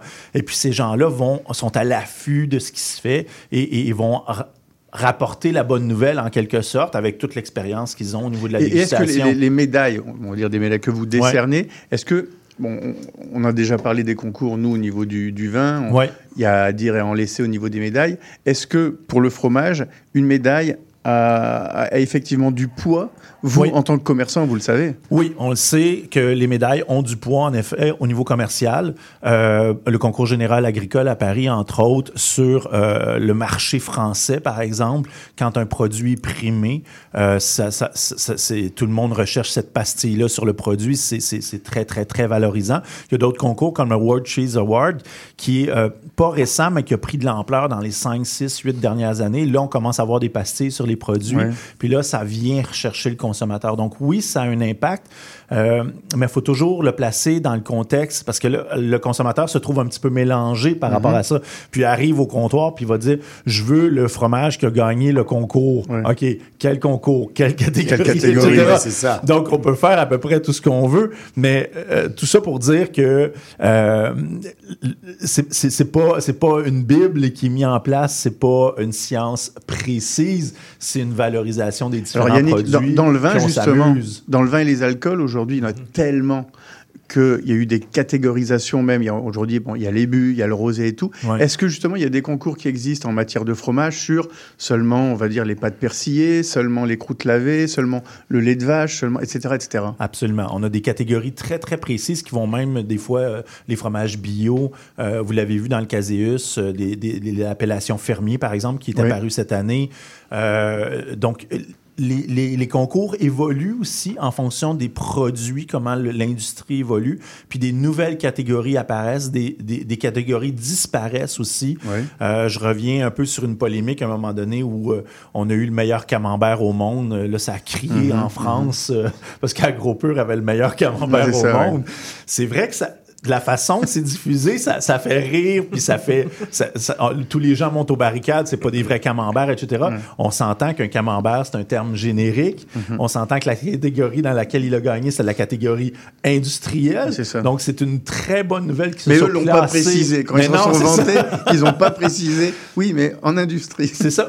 Je pense qu'il faut aller à, vers l'information. Puis là, on a pu faire l'éducation des gens sur le camembert de Normandie, qui est l'appellation d'origine protégée, mm-hmm. et le camembert Camembert, appellation générique. Puis là, les gens ont dit « Ah, OK, là, je comprends. Ouais. » Puis on est capable de relativiser puis d'apprécier, finalement, le produit. Puis il y a Cheese Whiz, concours Cheese Whiz, médaille d'or. Il y a probablement eu des concours dans le passé de fromage fondu. Ouais, je, je sûrement. Pas, je ne suis pas dans le jury, mais il doit exister quelque part. Et donc, comme dans les vins, il y a des médailles d'or, des médailles d'argent, des médailles de bronze? Alors, dans le monde du fromage, il y a, des fois, il peut ne pas y avoir de médaille dans une catégorie. Okay. Par exemple, une catégorie euh, définie par un jury expert, par exemple, de différentes nationalités. On est souvent des groupes de quatre ou cinq ou six à une même table pour définir environ une vingtaine de produits. Euh, on peut décider qu'aucune euh, médaille ne sera attribuée à la table à laquelle on est assigné. Donc, c'est pas systématique qu'on a... Attends, je comprends pas. Oui. Euh, en fait, on vient, là, coter, on vient coter les produits. Oui. Euh, Les fiches d'analyse sont euh, décrites, en fait, par oui. chacun des juges. Ces fiches-là sont remises euh, bien souvent aux producteurs. Et euh, dépendamment de la table où on se trouve, il peut y avoir plusieurs tables, par exemple, avec la même appellation d'origine. Mm-hmm. Donc, ah, okay. notre okay, table okay. ne peut ne pas définir une, une, un pointage, par exemple, assez élevé pour aller atteindre ah, une médaille. À l'inverse... Euh, l'autre table pourrait dire euh, « J'ai deux fromages qui sont vraiment à un très haut niveau et leur pointage leur permet d'accéder à une médaille d'or dans les deux cas. » Euh, après ça, c'est le pointage qui va définir le niveau dans la... Il peut y avoir deux médailles d'or, mais deux pointages légèrement différents, par exemple. Et euh, là, on va, on va, on va retenir seulement que le, celui qui a le plus haut pointage de la catégorie, même si c'est deux médailles d'or. Je ne sais mm-hmm. pas si... Oui. J'essaie de résumer ça assez simple. Donc, des fois, on peut se retrouver avec deux médailles d'argent, pas de médaille d'or, mais des pointages qui viennent quand même euh, placer les gens dans un classement. Mais... Ouais. Est-ce que, est-ce que dans, le, dans les fromages, on peut décider... Est-ce qu'il y a des fromages qui peuvent se retra- re- retrouver sur plus qu'une t- catégorie? Euh, ça peut arriver, c'est assez rare. Je ne dis pas que, que ça n'arrive pas parce que... Dans le vin, on peut positionner il faut, une catégorie. Il faut payer pour ou... accéder à ces concours-là, pour mmh. présenter les il faut produits. Faire un choix, en fait. Donc, à un moment donné, les producteurs vont, vont définir oui, des catégories où ils ont le potentiel de gagner. Okay. Euh, ah, ben oui, voilà. Ah, ben oui, ils vont. Ouais. Puis ils choisissent aussi leur bête de concours, j'appelle souvent ça comme ça. Mais le, le, le caviste, l'affineur, va choisir les plus belles meules euh, de la salle d'affinage. Oui. Euh, c'est vrai que dans la commercialisation, c'est pas nécessairement toutes les plus belles meules qui se retrouvent sur le marché. Il y a ça aussi. Ah, mais donc, alors justement, là, vous abordez ouais. une question, parce que là, et là, c'est bien différent du, du c'est vin. Bien différent du c'est vin. bien différent du Absolument. vin. Vous venez de parler d'affineur. Oui. Ça veut dire que, admettons, là, j'ai un Appenzeller devant moi, c'est ce que, c'est ce que vous venez d'apporter. Oui. Euh, c'est vous qui participez. Oui. Donc, c'est, c'est Yannick, admettons, hein, c'est Yannick Achin oui. qui envoie une meule, oui. mais vous avez un concurrent qui, en app- qui apporte également un Appenzeller. Un Appenzeller, la même chose. Oui. La médaille est décernée à l'Appenzeller ou alors à Yannick Achin ou... Euh... C'est ça que je veux dire. C'est, c'est et décerné au fromage. Il est décerné, oui, mais, ouais, mais comme le, fro- le fromage que vous, vous avez sélectionné est différent de l'autre sélectionneur, alors que c'est la même appellation. Oui, oui, ben un peu, un peu comme dans le vin, dans les appellations. Euh, par exemple, je sais pas, moi je dis n'importe quoi, Saint-Épi- Saint-Émilion, oui, il y a oui. plusieurs producteurs de Saint-Émilion. Oui, ça d'accord. Donc, dans les appellations, que ce soit Saint-Nectaire, euh, euh, Fournambert, oui, euh, oui. Appenzeller, et cetera, il euh, y, y a plusieurs producteurs d'une même appellation. Voilà. Le fromage, oui, le fromage va être désigné, oui, je comprends la question, le, le fromage va être désigné aussi avec le nom du producteur ah, voilà, dans ce cas-là. Oui, absolument, absolument. D'accord. Tout à fait. Ouais. J'ai une autre question. Si on a le temps. Est-ce qu'on a le temps? Ben oui, on a le temps. Oui. Euh, qu'est-ce qui arrive quand on présente un, un, un fromage dans, dans un concours comme ça, mais qu'il n'est pas nécessairement dans sa saison optimale? Ben, on est malade. Non, mais je veux dire, il y, y, y a des choses, par exemple, l'hiver, vous venez de parler du Saint-Nectaire. Ouais. Le Saint-Nectaire, ouais. il est absolument excellent, genre... Là, jusqu'à à peu près en janvier, si ouais, je ne me trompe pas. Ouais, mais ouais. Si, on le, si le concours a lieu au mois d'août, il se trouve diminué. Ben, comment ça fonctionne? Tous les Saint-Nectaire vont être ouais. au même niveau, Simon. Tu comprends? C'est, tous les Saint-Nectaires en fait, ne seront pas optimales. Ah oui. En Donc, ils sont de... tous au même niveau, en quelque sorte. Puis le génie du fromager dans la transformation du lait, la compréhension de son lait au niveau de la saisonnalité... C'est ce qui fait qu'il est un meilleur fromager, meilleur oh, okay. fromage okay, okay, okay. Para, de, de sa catégorie. Mais ils sont tous au même niveau. Mais c'est vrai que la saisonnalité vient jouer pour beaucoup euh, dans, dans le classement général, je te ça, dirais. À ce moment-là, il serait ouais. juste contre d'autres Saint-Nectaire. Il ne serait pas comme Absolument. Dans ce genre de fromage-là. Absolument. Il est D'accord. juste dans sa catégorie okay. Saint-Nectaire, dans le cas de cette appellation-là. Dans les appellations plus génériques, euh, ben là, il y a moins de saisonnalité parce qu'on travaille sur des, des, des grands volumes de lait, et cetera. Donc, euh, puis c'est souvent des, des, des marques commerciales. Hein? Ben oui. euh, il n'y a pas plusieurs producteurs de haut cas. Il y a juste un producteur de haut cas. Donc, il, il est en compétition contre les pâtes semi-fermes à croûte lavée, oui, par exemple. Mm-hmm. C'est, c'est une catégorie spécifique. Ah, ben merci. Donc, euh, chaque concours va, va, va s'adapter à, à, à une proposition finalement qui est fait dans son, dans son marché. Euh, dans le cas de l'international, c'est, euh, c'est, c'est, c'est très, très diversifié. Mais là où je trouve, où je trouve les concours intéressants, parce qu'aujourd'hui, c'est vrai qu'on on galvaude, on les galvaude au niveau du vin, parce que ça fait une éternité que ça dure. Mais le, le, le, le fromage, c'est assez récent quand même, on va dire vingt à vingt-cinq ans. Ouais. C'est que par exemple, moi je suis persuadé qu'il y a des fromages du Québec. Alors que quand on va en Europe, il y en a encore qui nous disent « Oh, vous faites du fromage au Québec et tout ». Moi, je suis persuadé qu'il y a des concours qui, ouais, aujourd'hui, ont permis de valoriser des fromages locaux d'ici, en Europe, non? Absolument. Parce qu'on a reçu des prix. À l'International Cheese Award, en Norvège, mm-hmm. on a gagné, je pense, quarante-trois médailles ben voilà. sur l'ensemble de, de, de... Bon, à différents niveaux.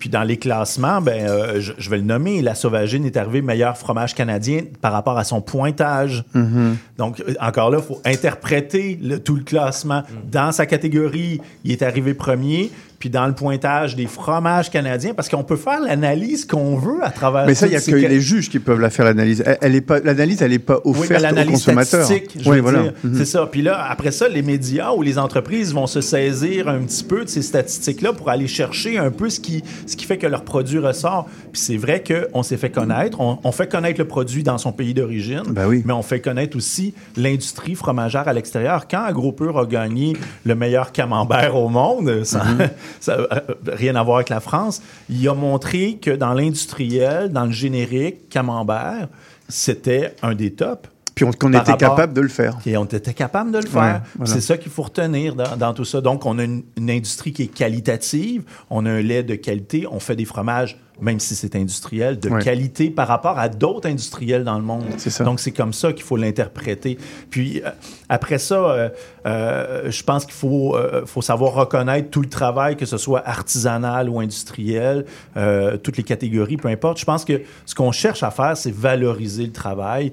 On reconnaît ces produits-là, on reconnaît leur qualité, et puis bon, ben, euh, quand, quand il y a un concours puis il y a des produits qui gagnent, si le produit nous plaît pas, ben tant pis. On en prend un autre, évidemment. On prend un autre concours. Mais c'est ça qui est bien, c'est comme dans le vin, je dis toujours, il y a assez de diversité pour oui. faire plaisir à tout le monde, donc ça sert à rien d'aller cracher sur un produit parce qu'on l'a pas aimé. Vous l'avez pas aimé, c'est les goûts et les couleurs. Ben oui, ben oui, ben Alors oui. Alors justement, puis... on en vient au plateau que vous avez ah apporté. Ah oui, on est rendu là, OK. Ben ça, ça va tellement vite. Il en reste. Bon, non, il en reste. Simon on, on est tombé dedans, pas à peu près. Oh, Simon est tombé dedans. Euh, c'est normal, moi, vous venez d'arriver. Fanny vient d'arriver, elle n'a pas de micro devant le nez, c'est parce que je tiens à le souligner, parce que là on l'entend pas. Euh, c'est rare. J'ai pas dit qu'elle n'avait pas de verre dans le nez, j'ai dit qu'elle n'avait pas de micro et, dans et le Pascal, nez. Pascal ne pense pas le micro. Hein. Ouais, le matin, c'est pas moi. Euh, euh, s'il vous plaît, oui. y- y- Yannick, après je crois que euh, Louis Gimonnet aura une, une question pour vous, mais présentez-nous les, les fromages que okay. vous avez apportés. Écoutez, j'ai amené quatre fromages. Un fromage qui est une bête de concours, qui est Zacharie Cloutier, qui a voilà. gagné le premier prix des fromages euh, du Québec euh, au Caséus. Je pense que c'est important toujours de le souligner. C'est pas un nouveau fromage, mais ça demeure quand même qualitativement un fromage de brebis exceptionnel qui sait se positionner à travers tous les différents fromages qui sont offerts au Québec. On parle de plus de mille cinq cents produits qui sont offerts au Québec aujourd'hui. C'est complètement hallucinant pour huit millions d'habitants. C'est, c'est hors norme. Ouais. Euh, c'est, c'est le plus blanc, Yannick? C'est le plus blanc, oui, absolument, absolument. J'attire votre attention sur le talon du fromage hein, qui, est, euh, qui est travaillé. On est sur un moule qui rappelle un peu les fromages espagnols. Marie-Chantal a fait son stage Manchego. en Espagne. Donc euh, oui, absolument. Ouais. Donc elle a ramené un peu ce savoir-faire-là ici. Puis c'est ce qui compose la plupart des fromages du Québec. Hein. C'est toujours cette inspiration-là qui nous vient de l'extérieur et euh, qui vont euh, définir des nouveaux fromages euh, ici. On peut appeler ça dans le Nouveau Monde, mais euh, en, en Amérique. Euh, oui, fait que, bon. Je pense que c'est important toujours de le souligner. On a de la finesse, euh, toujours ce côté un peu soyeux de la brebis, moi je trouve, avec cette note légèrement sucrée. Oui, c'est, c'est très bon parce qu'en plus, il ne pique pas. Non, c'est, c'est, c'est tout en finesse. C'est vraiment bon. Tout ça vient tapisser le palais. Je suis tout à fait d'accord. Le côté lactique wow. est très, très bien tenu. Euh, sur les vins blancs, on a, on a quelque chose de, de, de, d'incroyable, je crois. Ensuite, je vais, je vais je rapidement... Je vais l'emporter à Chablis, celui-ci. non, il n'y en aura plus. Ça, ça lui ferait plaisir de l'exporter, de l'amener elle-même, euh, la, la fromagère, euh, en, en, dans votre coin de pays. J'ai amené aussi, parce que j'ai fait beaucoup de présentations dernièrement... Euh, à Penzel qui, euh, qui, euh, qui essaie de se positionner ici au Québec. Euh, le fromage à Penzel, donc on est en Suisse, au nord de la Suisse. Euh, un grand lait cru euh, dans les spécialités euh, euh, suisses. Euh, Dans les fromages au lait de vache. C'est le nom du village, Appenzell? Euh, Appenzell, le ouais. village d'Appenzell. Tout à fait, c'est le nom du village. Euh, je pense qu'il est intéressant de mentionner, bon, on est, on est sur une pâte pressée cuite, mm-hmm. euh, croûte brossée. La grande particularité de ce fromage-là, évidemment, c'est son, sa recette secrète qui est au niveau de la saumure, du brossage du fromage. Donc, vin blanc, fines herbes, évidemment, une eau qui est légèrement salée, mais qu'on vient aromatiser avec des herbes locales. Et ça va donner euh, une particularité qui est vraiment unique euh, dans ce cas-ci. Là, vous en avez amené deux, ce matin? J'en ai deux parce que c'est deux affinages différents. Ouais. Et on retrouve sur le marché quatre affinages différents. Il y en a un qui est un peu plus ça âgé, va... on dirait, quand même. Ouais. Qui, qui oui, dit, absolument. Donc, on, on a de deux mois. Là, c'est pas, dans ce cas-ci, je n'ai pas amené de deux mois, mais on, on a de deux mois à, à, à presque huit mois, neuf mois, dix mois dans certains cas. Et à donc, dix mois, on vieux, a de la tyrosine. La tyrosine. la tyrosina. Donc, euh... je me suis encore trompé. le, le plus vieux, évidemment, c'est le, la Penzeller Extra. Puis, j'ai amené euh, un peu plus jeune la Penzeller sur choix, qui est autour de cinq mois à peu près euh, d'affinage. Ce qui est très intéressant dans ce produit-là, c'est un fromage qui a plus de sept cents ans d'histoire, mais ici, plutôt que d'aller chercher une A O P, on est allé chercher une marque déposée. Très moderne dans l'approche pour la protection de ce fromage-là. Euh, c'est, c'est très intéressant de voir des fromages de tradition comme ça qui, qui, qui arrivent sur un côté juridique de protection euh, moderne, si vous voulez, alors qu'on a tendance à aller vers les A O P dans la plupart des cas. Donc, dans l'ensemble de, de, du territoire, on a des fruitières qui amènent les laits à la... On a des, des, des producteurs de lait qui amènent le lait à la fruitière et ensuite les fromages sont envoyés dans des centres d'affinage. J'adore là, ce nom, euh, la, la, la fruitière. La fruitière, oui. Et le dernier fromage, euh, c'est... Euh... Ben, c'est celui-là, tout le monde le, est tombé amoureux de, celui, de, de celui-là, je crois. Hein. C'est, c'est ouais. un allemand, ça. Hein? Alors, ah, oui, ans, c'est allemand, c'est tout nouveau sur le marché. Ah, c'est biste. Un de mes premiers lots que j'importe ici euh, au si Canada. Si on réclame... J'ai pas goûté celui-là. Vous êtes sûr? Oui. Vous êtes sûr? Ah oui, je suis sûr. Il en reste que la demi déjà. C'est le Red, Red Casanova. En fait, Merci. Le nom a été vraiment sélectionné pour l'Amérique du Nord, euh, mais c'est un fromage allemand parce que le terme allemand était plus ou moins euh, perceptible pour, euh, pour la plupart d'entre nous. C'est une coopérative laitière, une vingtaine de producteurs de lait qui acheminent les laits à cette coopérative-là. Euh, on est euh, sur un lait entièrement bio. Donc, il y a un contrôle qualitatif au niveau de, la, la, de l'alimentation euh, des races laitières là-bas, en lait de vache. On est sur un pasteurisé, euh, mais on a ce côté beurré qui est très, ah, très, très mmh. présent. Mmh. Croûte lavée, c'est on génial, s'attend ça. À quelque chose de, de, de, de soutenu, de, de même corsé. C'est pas le cas. On est sur le beurre, le côté lactique, euh, beurre fondu. Moi, je trouve que c'est un fromage qui est ah, vraiment c'est super bon. Enjôleur. Très, ah, c'est oui, très, oui, c'est très gourmand. Bon, ça, wow. C'est gourmand. Ben, les quatre euh, sont super bons, mais celui-là, ouais. j'avoue que... Ouais. Ouais. Bah, Donc, mer- merci beaucoup. Ça Yannick, me fait vraiment alors, plaisir. J'en, j'en profite parce que euh, je sais pas si... fro- fromager. Euh, Louis, vous avez une question de tête ? Oui. Une minute. Une question très... Allez, vous avez une minute. Question très rapide. Euh, je sais que dans le vin, à partir du moment où on a des vins qui sont de renommée, il y a des gens qui arrêtent de les présenter à des concours parce qu'ils partent du principe qu'ils n'en ouais. ont plus besoin. Mm-hmm. J'imagine ouais. que dans le fromage, est-ce que c'est aussi ce cas-là ou est-ce oui. qu'on aime, on veut toujours faire la promotion et toujours les présenter pour en, voir en ce effet, on, euh, les, les gagnants de concours, année après année, des fois sont invités à laisser la place okay, aussi. Okay. Euh, puis euh, les producteurs euh, manquent d'espace euh, sur leur, leur tête de foyer, donc euh, ils finissent par euh, abandonner le projet. Euh, après ça, après quelques années d'absence, des fois, on les réinvite sur les différents concours. Pour mais... qu'ils regagnent à nouveau. Oui, pour ouais, qu'ils regagnent à nouveau. Euh, c'est souvent stratégique. Mais en effet, on finit par avoir des produits qui sont hors concours okay. euh, avec le temps. Donc, il ne faut pas les oublier. Ça demeure des artisans sérieux quand même. Yannick, vous avez ouvert une nouvelle antenne commerciale. Vous pouvez rappeler l'adresse. C'est, c'est nouveau, votre sixième euh, commerce. Écoutez, l'adresse, je m'en souviens même pas. Bon, ben, voilà. il, a, il, a, il a tellement Donnez, de succès. Donnez-nous au moins la localité quand même. non, non, mais c'est à Blainville, c'est... Euh... Bon, c'est à Blainville, ça s'appelle euh, Yannick, euh, tout oui, simplement. Oui, en fait, Yannick Fromagerie, Fromagerie Yannick, euh, voilà. On, on va se trouver. On va se trouver. Donc, il y a des Blainvilles. on, est, on est dans le, une boutique de bière, c'est important oui. de le mentionner. Ah, parce que la qui, bière, effectivement, ça va très bien aussi avec le fromage. Donc, c'est un comptoir satellite qui, euh, qui permet d'avoir une belle diversité fromagère dans, ce, dans cette, cette, cette région-là. Un grand merci. On a pris des photographies pour la page Facebook, Monsieur Bull et compagnie. On fait une pause publicitaire, et puis on revient avec les cocktails d'automne de Fanny, et surtout, je vais poser la question de notre concours. À tout de suite. Le bingo de C I B L arrive sur les ondes du cent un virgule cinq F M. Courez la chance de gagner deux mille cinq cents dollars en prix. Procurez-vous une carte de bingo dans un commerce inscrit sur notre site web et branchez-vous sur le cent un virgule cinq F M. Pour connaître le point de vente le plus près de chez vous, consultez le C I B L cent un virgule cinq point com. On joue au bingo de C I B L tous les dimanches dès seize heures.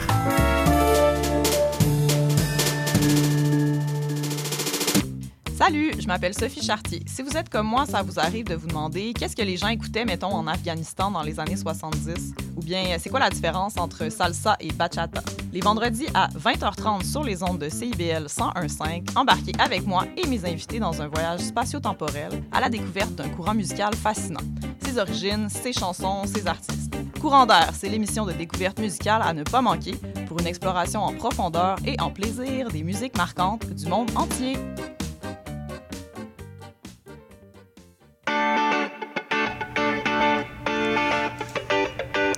Bonjour et bienvenue dans l'émission Un monde d'artistes.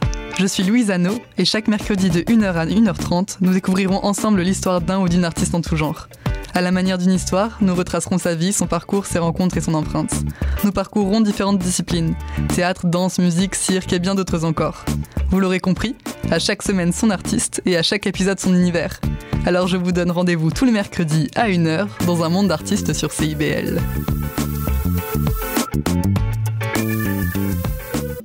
Québec en musique présente notre histoire musicale complète de ses débuts à aujourd'hui.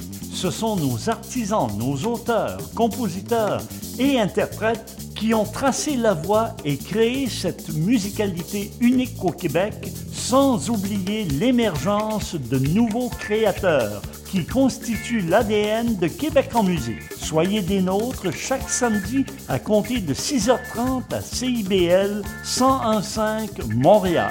cent un virgule cinq. La chronique de Fanny Gauthier.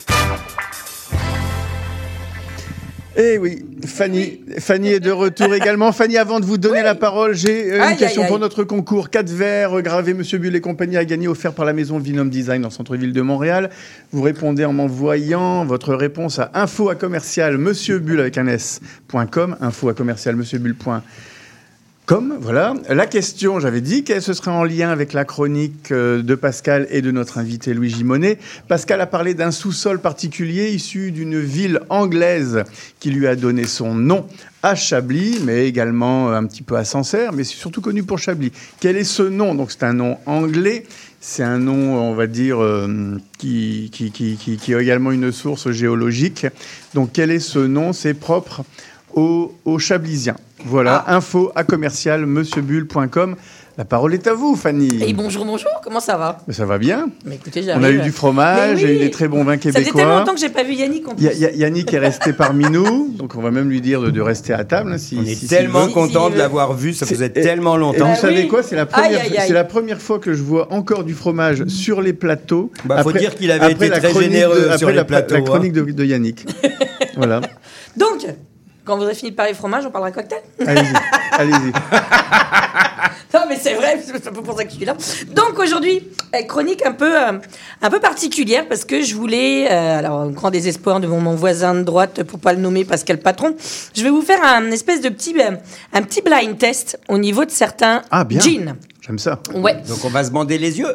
Ben, moi, ce que je vais faire, c'est que vous allez, je, je vais parler et en même temps, je vais faire trois cocktails qui mmh. vont avoir exactement euh, les mêmes ingrédients, mais avec trois gins qui ont à peu près le même profil aromatique. C'est un peu halloweenesque. Euh, ben, tout est oui, orange. Bah, oui, on bah, en sort. On a besoin de vitamine C. On arrive dans la période hivernale, fait que je me suis ouais. dit, euh, allons chercher la vitamine C où on peut. En fait, j'ai pris euh, deux... Dans le gin. Deux gins, exact.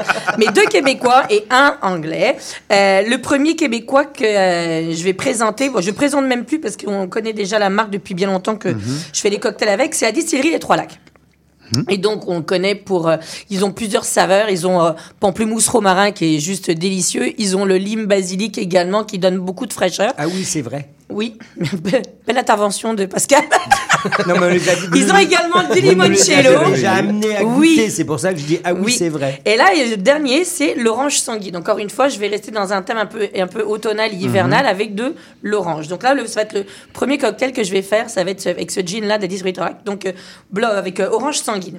Le deuxième, c'est un sans-alcool. C'est le H P Juniper. On le connaît également. Mmh. Et qui est également à l'orange sanguine.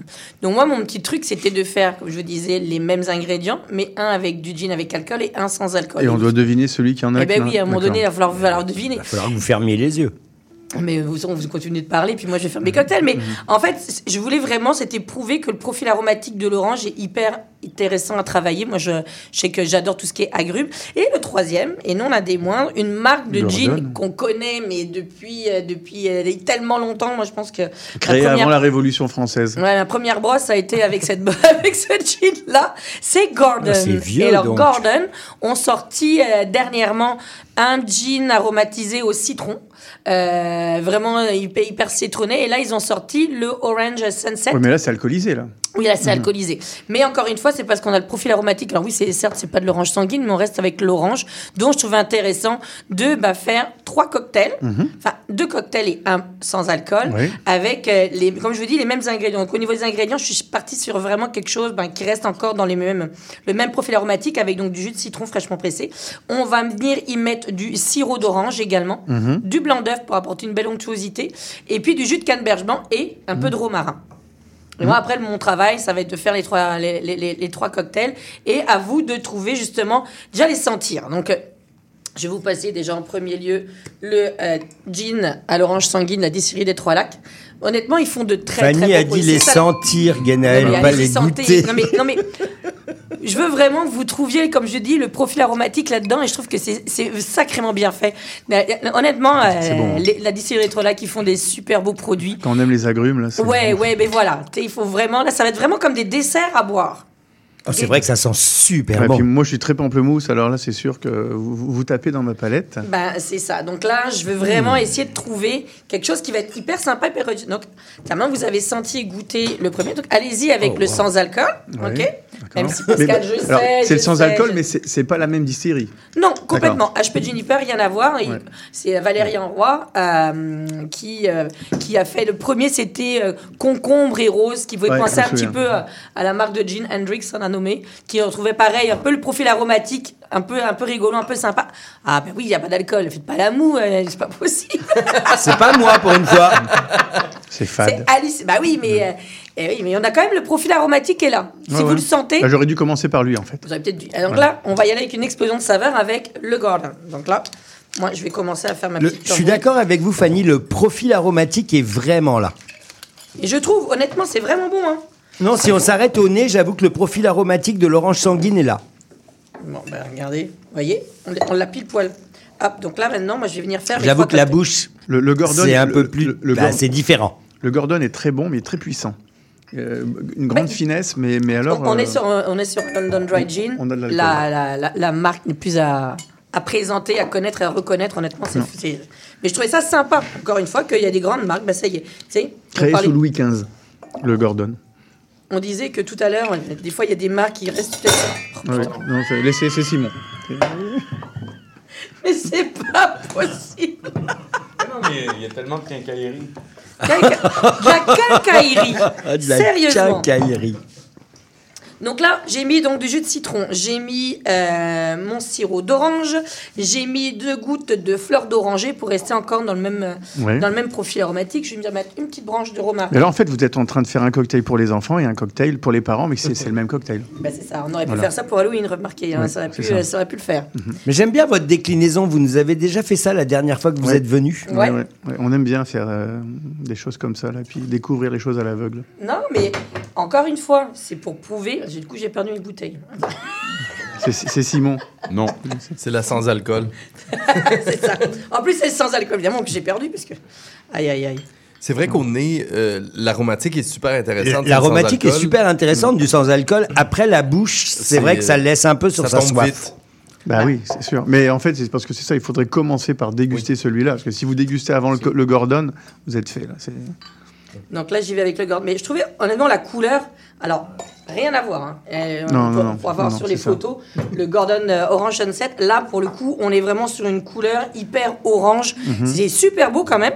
Honnêtement, je trouve ça... Et c'est, c'est bien fait. Parce qu'il y a ah, des, ouais, on ouais, est d'accord ouais, que ouais. des fois, il y a des jeans qui sont aromatisés. Ça peut tomber sur le cœur, ça peut tomber sur le chimique. Bah, puis on sent l'artificiel. Ouais, voilà. Mais ça. Là, pour le coup, bah, je trouvais que c'était bien fait. Donc, je voulais vraiment vous faire partager cette petite, euh, ce petit moment. Ah, là, il y a un petit blanc d'œuf qui arrive. Eh ben oui. Ça, ça, ça va donner un peu de matière. On va donner vraiment une belle onctuosité. Bah, de la mousse, surtout. Voilà. Bah, oui. Mais, non, mais même pour boire, je trouve que c'est vachement cool, le, le blanc d'œuf. Alors, mmh. je rappelle que si pour les personnes qui sont véganes ou peu importe, il y a des alternatives pour le blanc d'œuf. Il euh, y a des, euh, des émulsifiants qu'on peut trouver à la S A Q. À mmh. base de pour, pois pour les... de... Non, ouais, le... on, peut, on, peut, on peut utiliser, oui, euh, ah, le pois chiche. Ouais. Mais honnêtement, à la S A Q, on trouve des, des, des, des, des, des émulsifiants, des foamers. Okay. Il y a un okay. truc qui s'appelle Magic Foamer aussi. C'est ça. Hum. Mais on est, on est capable d'en trouver. Donc là, j'y vais maintenant avec mon jus de canneberge blanc. Pas trop, parce que je vais Une garder... demi-once ? Non, une once. Une once ? Ouais. Je vais vraiment aller avec quelque chose, même pas deux onces, excuse. Bon, et bien entendu, ces trois cocktails se retrouveront sur la page Facebook Monsieur Bulle et compagnie cet après-midi. Donc là, on est d'accord, j'ai mis exactement les, la même quantité d'ingrédients dans mm-hmm. chacun des, euh, mm-hmm. des shakers. Okay. Bon, sauf que là, on est face faire. à vous, donc on a tous triché. il, il va falloir trouver une solution pour... Euh... Pour déguster donc, vraiment... Euh... Bien sûr, je fais un dry shake, étant donné que j'ai mis un blanc d'œuf. Je rappelle que faire un dry shake, ça nous permet d'avoir une belle émulsion mm-hmm. et un côté vraiment hyper onctueux, mousseux. Voilà. Hop. Donc là, Fanny Hop. est en train de secouer. Et avec le sourire en plus. Toujours, bien sûr, toujours. Toujours avec le sourire. En chantant. Pascal. Et la quincaillerie. Et la quincaillerie. Avec... voilà. Vous ne l'avez jamais faite, celle-là encore, Simon. Ah, celle-là, ce matin, elle a amené toute la quincaillerie, c'est le cas. Je vous ferai remarquer que je ne vous ai pas encore interrompu. Oui, oui. D'ailleurs, je pense que je vais la chasser, c'est comme on a fait. Juste pour l'occasion. Qu'est-ce qui se passe-t-il, Simon ? Qu'est-ce qu'il y a ? Je suis pas interrompu, merveilleux. Ah. Donc là. Alors maintenant, moi, je sais qui est qui.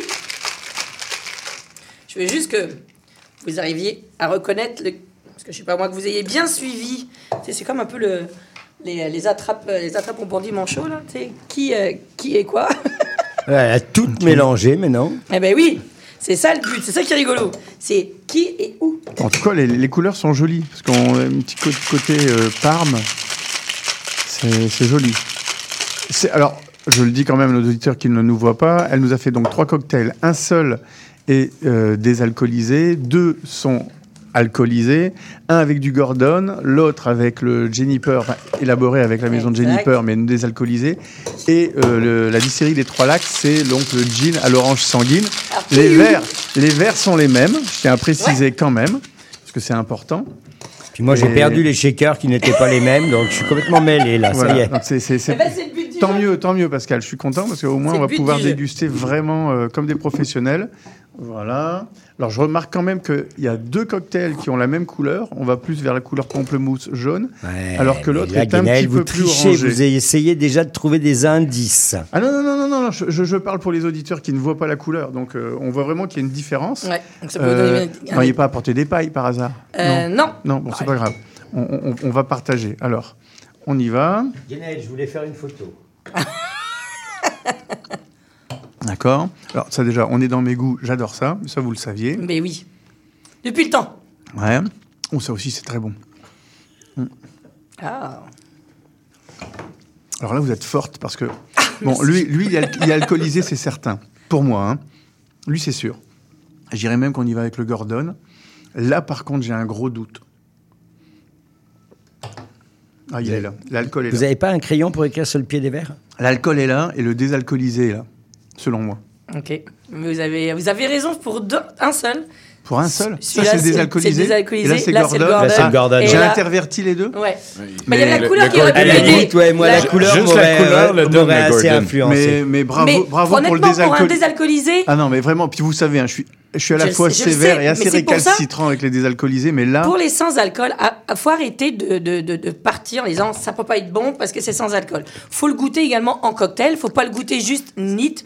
Mais en ginto, sérieusement, j'en ai réussi à en bluffer certains. C'est vraiment très bon. Non mais au niveau de... parce qu'on est resté dans une super belle palette aromatique. Alors là j'aurais pu venir remettre encore un slab de romarin, j'aurais pu venir mettre un exprimer un zeste d'orange sur le, le, le dessus du cocktail, mais mm-hmm. c'était vraiment de prouver par A plus B. Par contre j'ai, j'ai, je suis étonné que le Gordon ne soit pas là. Je pensais Et... que c'était. Non, donc, c'est ça. Celui-là, bah c'est, c'est Gordon. Ça, Gordon. Si vous vous êtes trompé tout à l'heure, vous m'avez dit que c'était celui-là, le Gordon. Non, non, là, celui que j'ai passé, c'est le désalcoolisé. Il oui. était au centre. Oui. Et je pensais, moi, que là, et là c'était Gordon, et là, ici, euh, Trois-Lacs. Bah, c'était ça, mais vous avez dit le contraire. Ça. Oui. oui euh, ah oui, oui. d'accord. Oui, c'est, ça. c'est ça. Je me suis trompé sur les alcoolisés. Il y avait quelques témoins. Mais, mais le désalcoolisé, est-ce qu'au niveau euh... des saveurs et le profil... En fait, bon, c'est ça le but de cette expérience-là. Bah, on niveau... sent que l'alcool sur le désalcoolisé n'est pas là pour soutenir les arômes, mais, mais, mais j'ai envie de dire, mais on a quand à... même les arômes euh, de, de, de, d'agrumes, donc c'est super bon. Bah, regarde, euh, merci. C'est, c'est... Je, Alors, je, Pascal... J'ai peut-être demandé des, des mocktails, moi, maintenant. Non, mais, pense... mais c'est pas, encore une fois, c'est, euh, c'est pas parce qu'on boit un, un cocktail sans alcool que ça va être quelque chose de, de, de, de, de flat, de pas bon, de, de pas de goût. De... Mais justement, quand on a des, des, des gins avec des profils aromatiques qui sont hyper particuliers, les travailler en cocktail avec une version qui peut être Au niveau, du, au niveau du goût, ouais. un peu avec alcool, ben des fois, ça peut être difficile de réussir à trouver les, lequel est lequel. En tout cas, il y en a un qui a l'air bien parti sur... Euh... Moi, j'ai une préférence sur les trois. Hein. Alors, lequel ? Celui-là ? J'aime celui de la distillerie des Trois-Lacs. Les Trois-Lacs ? Moi aussi. C'est ouais. celui ouais. que vous venez de prendre ? Ouais. ouais ça. Il y a ce petit côté orange sanguine qui est, qui est vraiment là. là C'est plus que... aromatique. Il y a, il y a... Mais j'avoue que le Gordon est aussi très, très bon. Mais c'est vrai, je suis d'accord avec vous que le sans-alcool, malgré tout, tient la route, vraiment. Mais je pense que c'est un, c'est un excellent point tout à l'heure de dire que le, le, le sans-alcool est intéressant dans un mocktail, est intéressant euh, avec autre chose pour aller... Oui, ouais. c'est sûr que de boire nature Parce comme ça, boire, on the bah, rocks... Surtout quand on s'attend à... Voilà, un côté un peu... Pas... Le petit côté chauffé... Euh, ouais, ça, on ne l'aura pas, mais je trouve qu'en cocktail, je trouve que sinon, c'est le fun de le travailler, et puis... Là, c'était vraiment le coup de mélanger un peu les trois pour savoir qui est qui. Oui, bon, je pense ça vous a aidé que... avec le Gordon qui était légèrement orangé. Ouais. Mais je ouais. pense que c'est intéressant, effectivement, pas de le boire neat, le sans-alcool, non. Non. mais de le boire, le travailler en cocktail, ça apporte une, une, un petit quelque chose qui, effectivement, une est richesse. Intéressant. Mais encore une fois, c'est pas parce qu'on décide de boire du sans-alcool... Euh, de quoi ? Combien ça coûte un sans-alcool comme ça ? Un gin sans-alcool, on est dans une trente, entre trente-cinq et quarante dollars. C'est quasiment aussi cher ouais, qu'un gin ça, générique ouais. avec alcool. C'est ça ouais, no joke. Mais, c'est... Ouais, enfin. mais ça, pour les personnes qui ont envie de se faire plaisir, moi j'ai dans mon entourage des personnes qui ne boivent plus d'alcool parce qu'ils ont décidé d'arrêter d'en boire. Mais ça permet aussi de partager, Pardon. parce qu'effectivement dans une assemblée, on, on sait très bien comment ça se passe. Dès qu'il y en a un qui dit non, moi je ne vais pas prendre d'alcool, il passe. Pour le gars euh, qui, qui, qui, qui casse la fête, alors qu'on pourrait lui pro- on peut lui proposer aujourd'hui des, des vins. Toujours pour le gars qui lui casse la fête. Des vins et des mocktails. Non mais non, mais on arrive. Attends, attends. On arrive également. Là, on est au mois de novembre. Ouais, Dans voilà, un mois, ça. c'est les parties du temps des fêtes. Exactement. Ben, je peux vous assurer qu'il y en a qui vont conduire, il y en a qui n'ont pas envie de oui, perdre oui. leur permis, il y en a qui ont plein de trucs. Puis, peu importe leur raison ou leur choix, ils ont pris la oui, décision voilà. de ne pas en boire dans et une vous soirée. Savez, c'est, c'est la catégorie de, de vins les désalcoolisés oui, qui augmente le plus aujourd'hui dans le monde depuis cinq six ans. On a les chiffres et c'est C'est pour ça d'ailleurs qu'on va faire une émission consacrée mmh. aux, ah, génial. aux, aux produits désalcoolisés, aux vins et aux alcools. Ouais. Ils participeront ce qui, ceux qui veulent bien, Pascal. euh, Pascal sera pas. Mais, sera mais, c'est, mais c'est parce que c'est vraiment dans l'actualité. On est dans l'air du temps, il ouais. ne faut pas oublier que et puis maintenant... J'ai été le premier réfractaire à ça. Vous me connaissez, il y a deux trois ans, je disais, attendez, c'est bon, c'est... vous n'en prenez ou n'en prenez pas. Mais aujourd'hui, j'ai vraiment changé d'opinion parce que les produits sont meilleurs. Oui. Ouais. Parce que c'est vrai qu'il y a, il y a dix ans... Excusez-moi, mais quand on prenait un, un vin ben, blanc désalcoolisé, ouais, non, c'était, bon, c'était du jus de raisin, c'était je, du mauvais jus de raisin. Non, aujourd'hui, ça a changé. Mm-hmm. Non, Parce mais que, voilà, l'emphase est mise là-dessus. Ouais. Ben, ma prochaine chronique, j'ai découvert, un, alors, j'en ai découvert un autre qui est un amaro sans alcool. Ben, je peux vous assurer. Bon, on va regarder ça. Ouais. Ah ouais, ça va. Là, en plus, vous avez un amateur et un collectionneur. Mais honnêtement, ben, faire un Negroni sans alcool, ben, on commence à ben, pouvoir le faire. J'ai bien de déguster ça.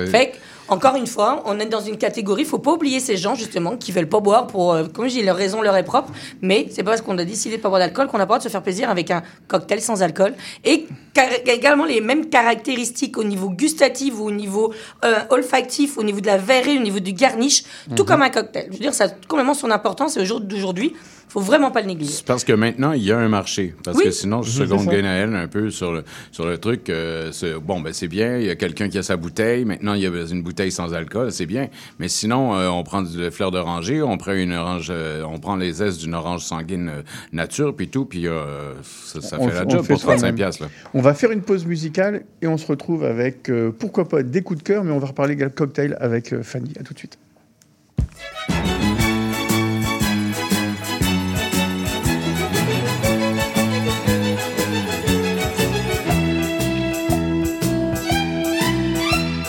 C'est un petit bonheur que j'avais ramassé.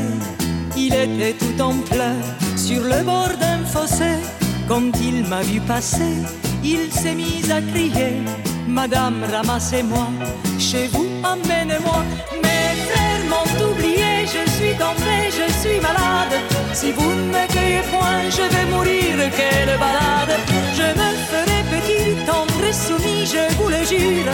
Madame, je vous en prie, délivrez-moi de ma torture. J'ai pris le petit bonheur, l'ai mis sous mes haillons. J'ai dit faut pas qu'il meure, viens-t'en dans ma maison. Alors le petit bonheur a fait sa guérison.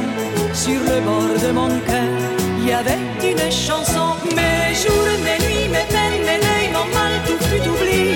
Ma vie de désœuvrée, j'avais des goûts. Quand il pleuvait dehors ou que mes amis me faisaient des peines, je prenais mon petit bonheur et je lui disais: c'est toi que j'aime.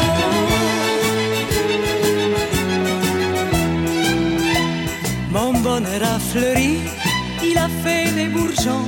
C'était le paradis, ça se voyait sur mon front.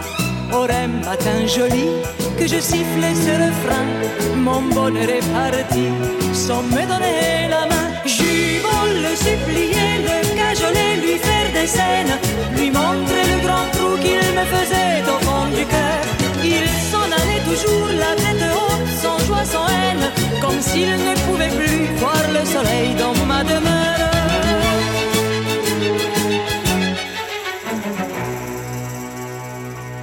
J'ai bien pensé mourir de chagrin et d'ennui. J'avais cessé de rire, c'était toujours la nuit. Il me restait l'oubli, il me restait le mépris.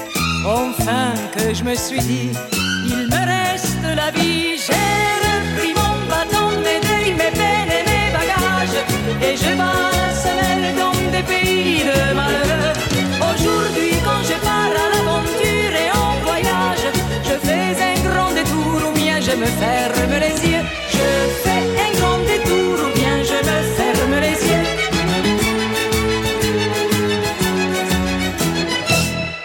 Le petit bonheur version Dalida. La chronique de Fanny Gauthier. Fanny est toujours avec nous, mixologue, avertie, oui. Mais on a tellement été gourmand, rapide, et même Fanny finalement dans l'élaboration de ces trois cocktails. Je le rappelle. Bon, et il y a Simon qui vient de se servir un verre. Un verre à la Simon. Alors voilà. Excusez. On va pas prendre de photos. on va pas prendre de photos. Alors, je disais, Fanny nous a présenté oui. trois cocktails. Oui. Un mocktail, donc un désalcoolisé exact. à base euh, de H P Juniper. Du, du Juniper, voilà. Ouais. Alors, on était tout le temps sur... Qui est disponible à la S A C. Hein, on était way. tout le temps voilà, sur des alcools, on va dire, d'orange et, et, ouais. et d'agrumes. Le gin Gordon et puis celui des Trois Lacs. Distillerie Trois Lacs, voilà, l'orange sanguine. Mais exact. J'avoue que c'était mêlant parce que les trois étaient vraiment très bons. Oui, mais ils, ils, tous les trois avaient leur particularité. Bon, non, mais complètement. Qu'on... Et les sans-alcool, je trouve que maintenant... Alors déjà, ils sont disponibles à la S A Q, parce qu'avant, on n'en trouvait pas spécialement à la S A C. Il fallait aller euh, à l'épicerie pour en trouver ou, euh, ou ailleurs. Mais maintenant, bah, comme je dis, le H P Juniper, oui, euh, à l'orange sanguine est dispo à la S A C. Mm-hmm. Et là, il y a toute une gamme. Et je vous dis, là, je vous garderai de, de, de quoi la prochaine fois. Je vais essayer de vous faire un, un Negroni, un avec alcool et un sans alcool. Parce que maintenant, oui, on commence à avoir des apéritifs sans alcool. Oui, on a des amaros sans alcool. Mm-hmm. Oui... Il y, a, alors, il y a des choses, encore une fois, qui mériteraient peut-être d'être revues ou d'être, d'être améliorées, je le conçois. Mais en, c'est sûr que si on les boinite, ouais. c'est compliqué. Mais de le boire en cocktail, enfin de le boire en, oui, en, en version cocktail sans alcool, je trouve ça full intéressant. Bah, écoutez, et prochaine euh, chronique de, et oui. de, et c'est bien de fait. Cocktail de Fanny, ce sera sur ça. Moi, ce et que ben je voilà. trouve dommage, à la limite, c'est que c'est un, c'est un peu le même prix. Ah, oui. Avec ou sans alcool, euh, c'est un peu euh, les prix sont relativement similaires mm-hmm. et quelque part, bah, bah, le flacon est le même, l'habillage est le même, euh, voilà, c'est ça, c'est ils se font un petit peu de sous, un petit peu la, la marge, on va dire, est peut-être. Moi, moi à la limite, il va falloir que je me ou alors Simon, c'est peut-être intéressant pour vous euh, comme chronique les, les alcools désalcoolisés en fait.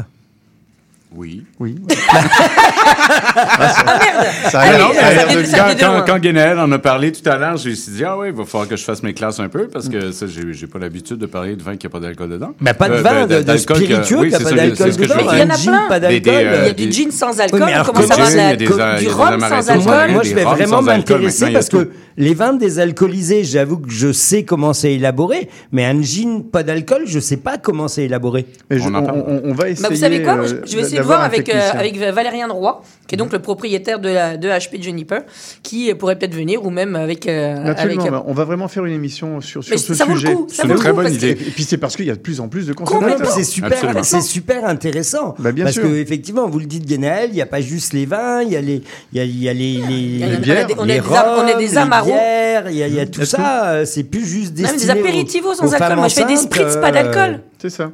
On fait des spritz sans alcool. Alors, en attendant, il reste quelques minutes. Oui. Fanny, je sais que vous aviez deux coups de cœur oui. à, à nous présenter. Alors, en fait, j'en ai... Alors, mon premier, c'est un pinot gris. C'est les Prélats vingt vingt-deux de Paul euh, Gunglicker. Vous pouvez répéter. Bravo.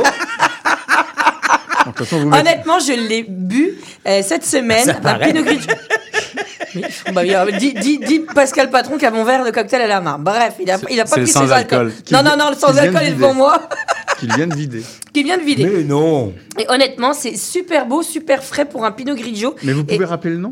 Oui, alors c'est le Paul, alors c'est le Pinot Gris, les Prélats. Donc c'est les un mini. Ouais, c'est ça, c'est le vingt vingt-deux et c'est de Paul. Euh, alors c'est Junglier ou Junglier. Mais c'est disponible en S A Q. Oui, exact. Et le domaine, pareil, c'est le domaine Lose, Vérité, Sylvaner. Ça faisait longtemps que j'ai pas bu un ah, Sylvaner. Le, l'autre, l'autre ouais, vin. L'autre vin blanc, ah, un Sylvaner ouais. et euh, vraiment super bien fait. Alsacien donc, ou allemand ? Alsacien. Bah, c'est le domaine Lose. Oui. C'est allez-y, super beau. Allez-y, c'est vraiment beau. Non, c'est vraiment c'est, beau. C'est, c'est un propre, beau Sylvaner. Euh, ouais. C'est un vraiment bah moi, en tout cas, beau ça avait Sylvaner. Vraiment mes deux coups de cœur parce que j'ai vraiment trippé sur les deux. Bah, si vous avez le temps de, de mettre les références oui, et pourquoi pas sûr. les photographies mais sur oui. la page Facebook, ce serait gentil. Mais oui, avec euh, grand plaisir. Simon, est-ce que vous en aviez un ? Oui, j'en avais un. Allez-y. Moi qui aime bien les Châteauneuf-du-Pape, comme vous, voulez, comme vous mm-hmm. connaissez bien, euh, Château Fortia, qui est revenu à la S A Q. Ouf, alors là, ça va grimper les prix. Là. Ça, ça... quarante et un Hein ?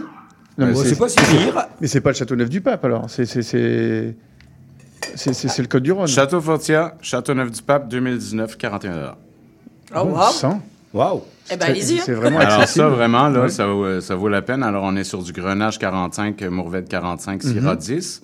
Euh, évidemment, c'est un vin euh, de Rhône euh, qui, oh, oui, qui oui. bien connu. Rhône méridional. Oui. C'est assez costaud. Combien euh, quinze pour cent d'alcool ? Okay. Oh. Euh, ouais, oh, facile. Facile, genre. Bah, bah, ouais, non, quinze seize. seize. seize. seize. Ouais. Ah bah, mais alors, moi, il y, y a une question que je me pose on, et j'essaie d'y répondre. Parce que, les... ouais. parce que logiquement, dans les normes, ouais. on ne peut pas afficher un vin à plus de quinze, en France en tout cas. Bah, donc là, si. Un, avec, un sujet. Avec, avec zéro virgule cinq de mensonge. Mais normalement, euh, un vin n'est plus considéré vin au-dessus de quinze. Bien, ça, je me fie aussi de la S A Q. Hein. Je n'ai pas la bouteille devant moi, je ne l'ai pas apportée en studio. Là. OK. Alors, euh, c'est écrit seize un, sur un, le, celui de la... Un petit sujet à aborder. C'est, un, c'est, un, c'est une, vieille, une vieille maison du château, euh, de ah, Châteauneuf-du-Pape oui. euh, qui existe. Et puis, c'était le, le, le baron Pierre Leroy de Beaumarier. C'est celui euh, qui, a, avait... qui a fait toutes les règles. C'est celui c'est qui a été à l'origine des, des, des, des fûts estampillés. Un des cofondateurs de l'INEAO. C'est ça. Exactement.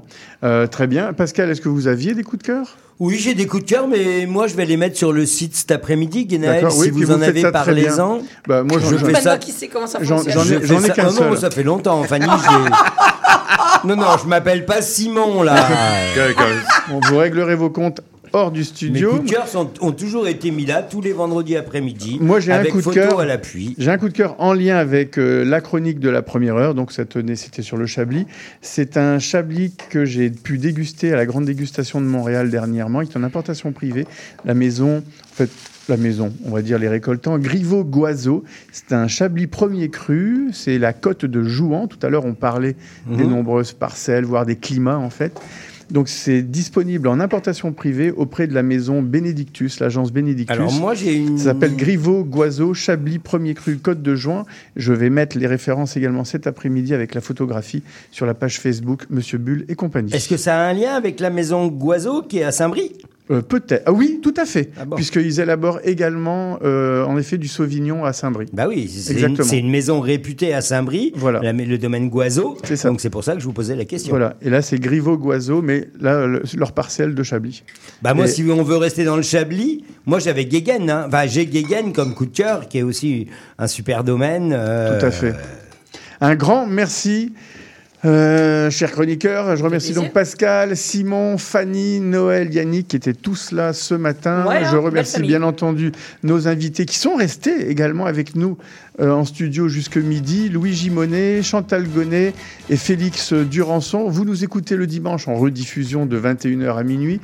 Et si vous allez sur la page Facebook, euh, la page tout simplement, le, le site internet C I B L dix quinze point com, Le, celui de, vous trouverez tous les podcasts, vos podcasts préférés pour écouter, bien entendu, réécouter Monsieur Bulle et compagnie, mais également les autres émissions de la radio C I B L. À la semaine prochaine et prenez bien soin de vous. Merci Gaël, tchuss.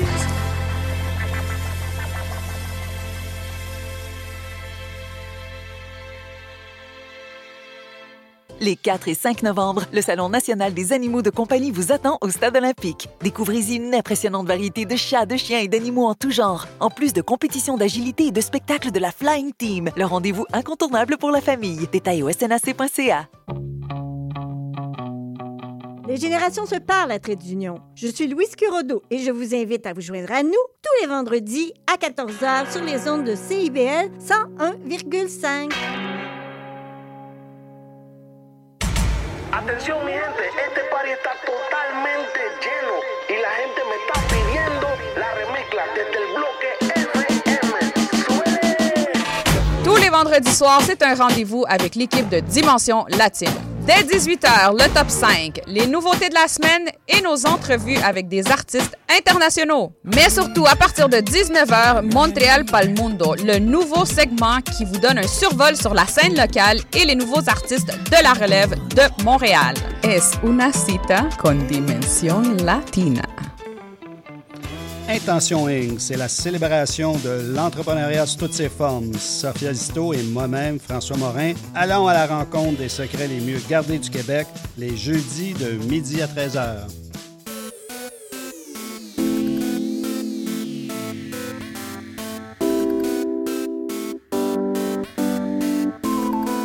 C I B L cent un virgule cinq, Montréal.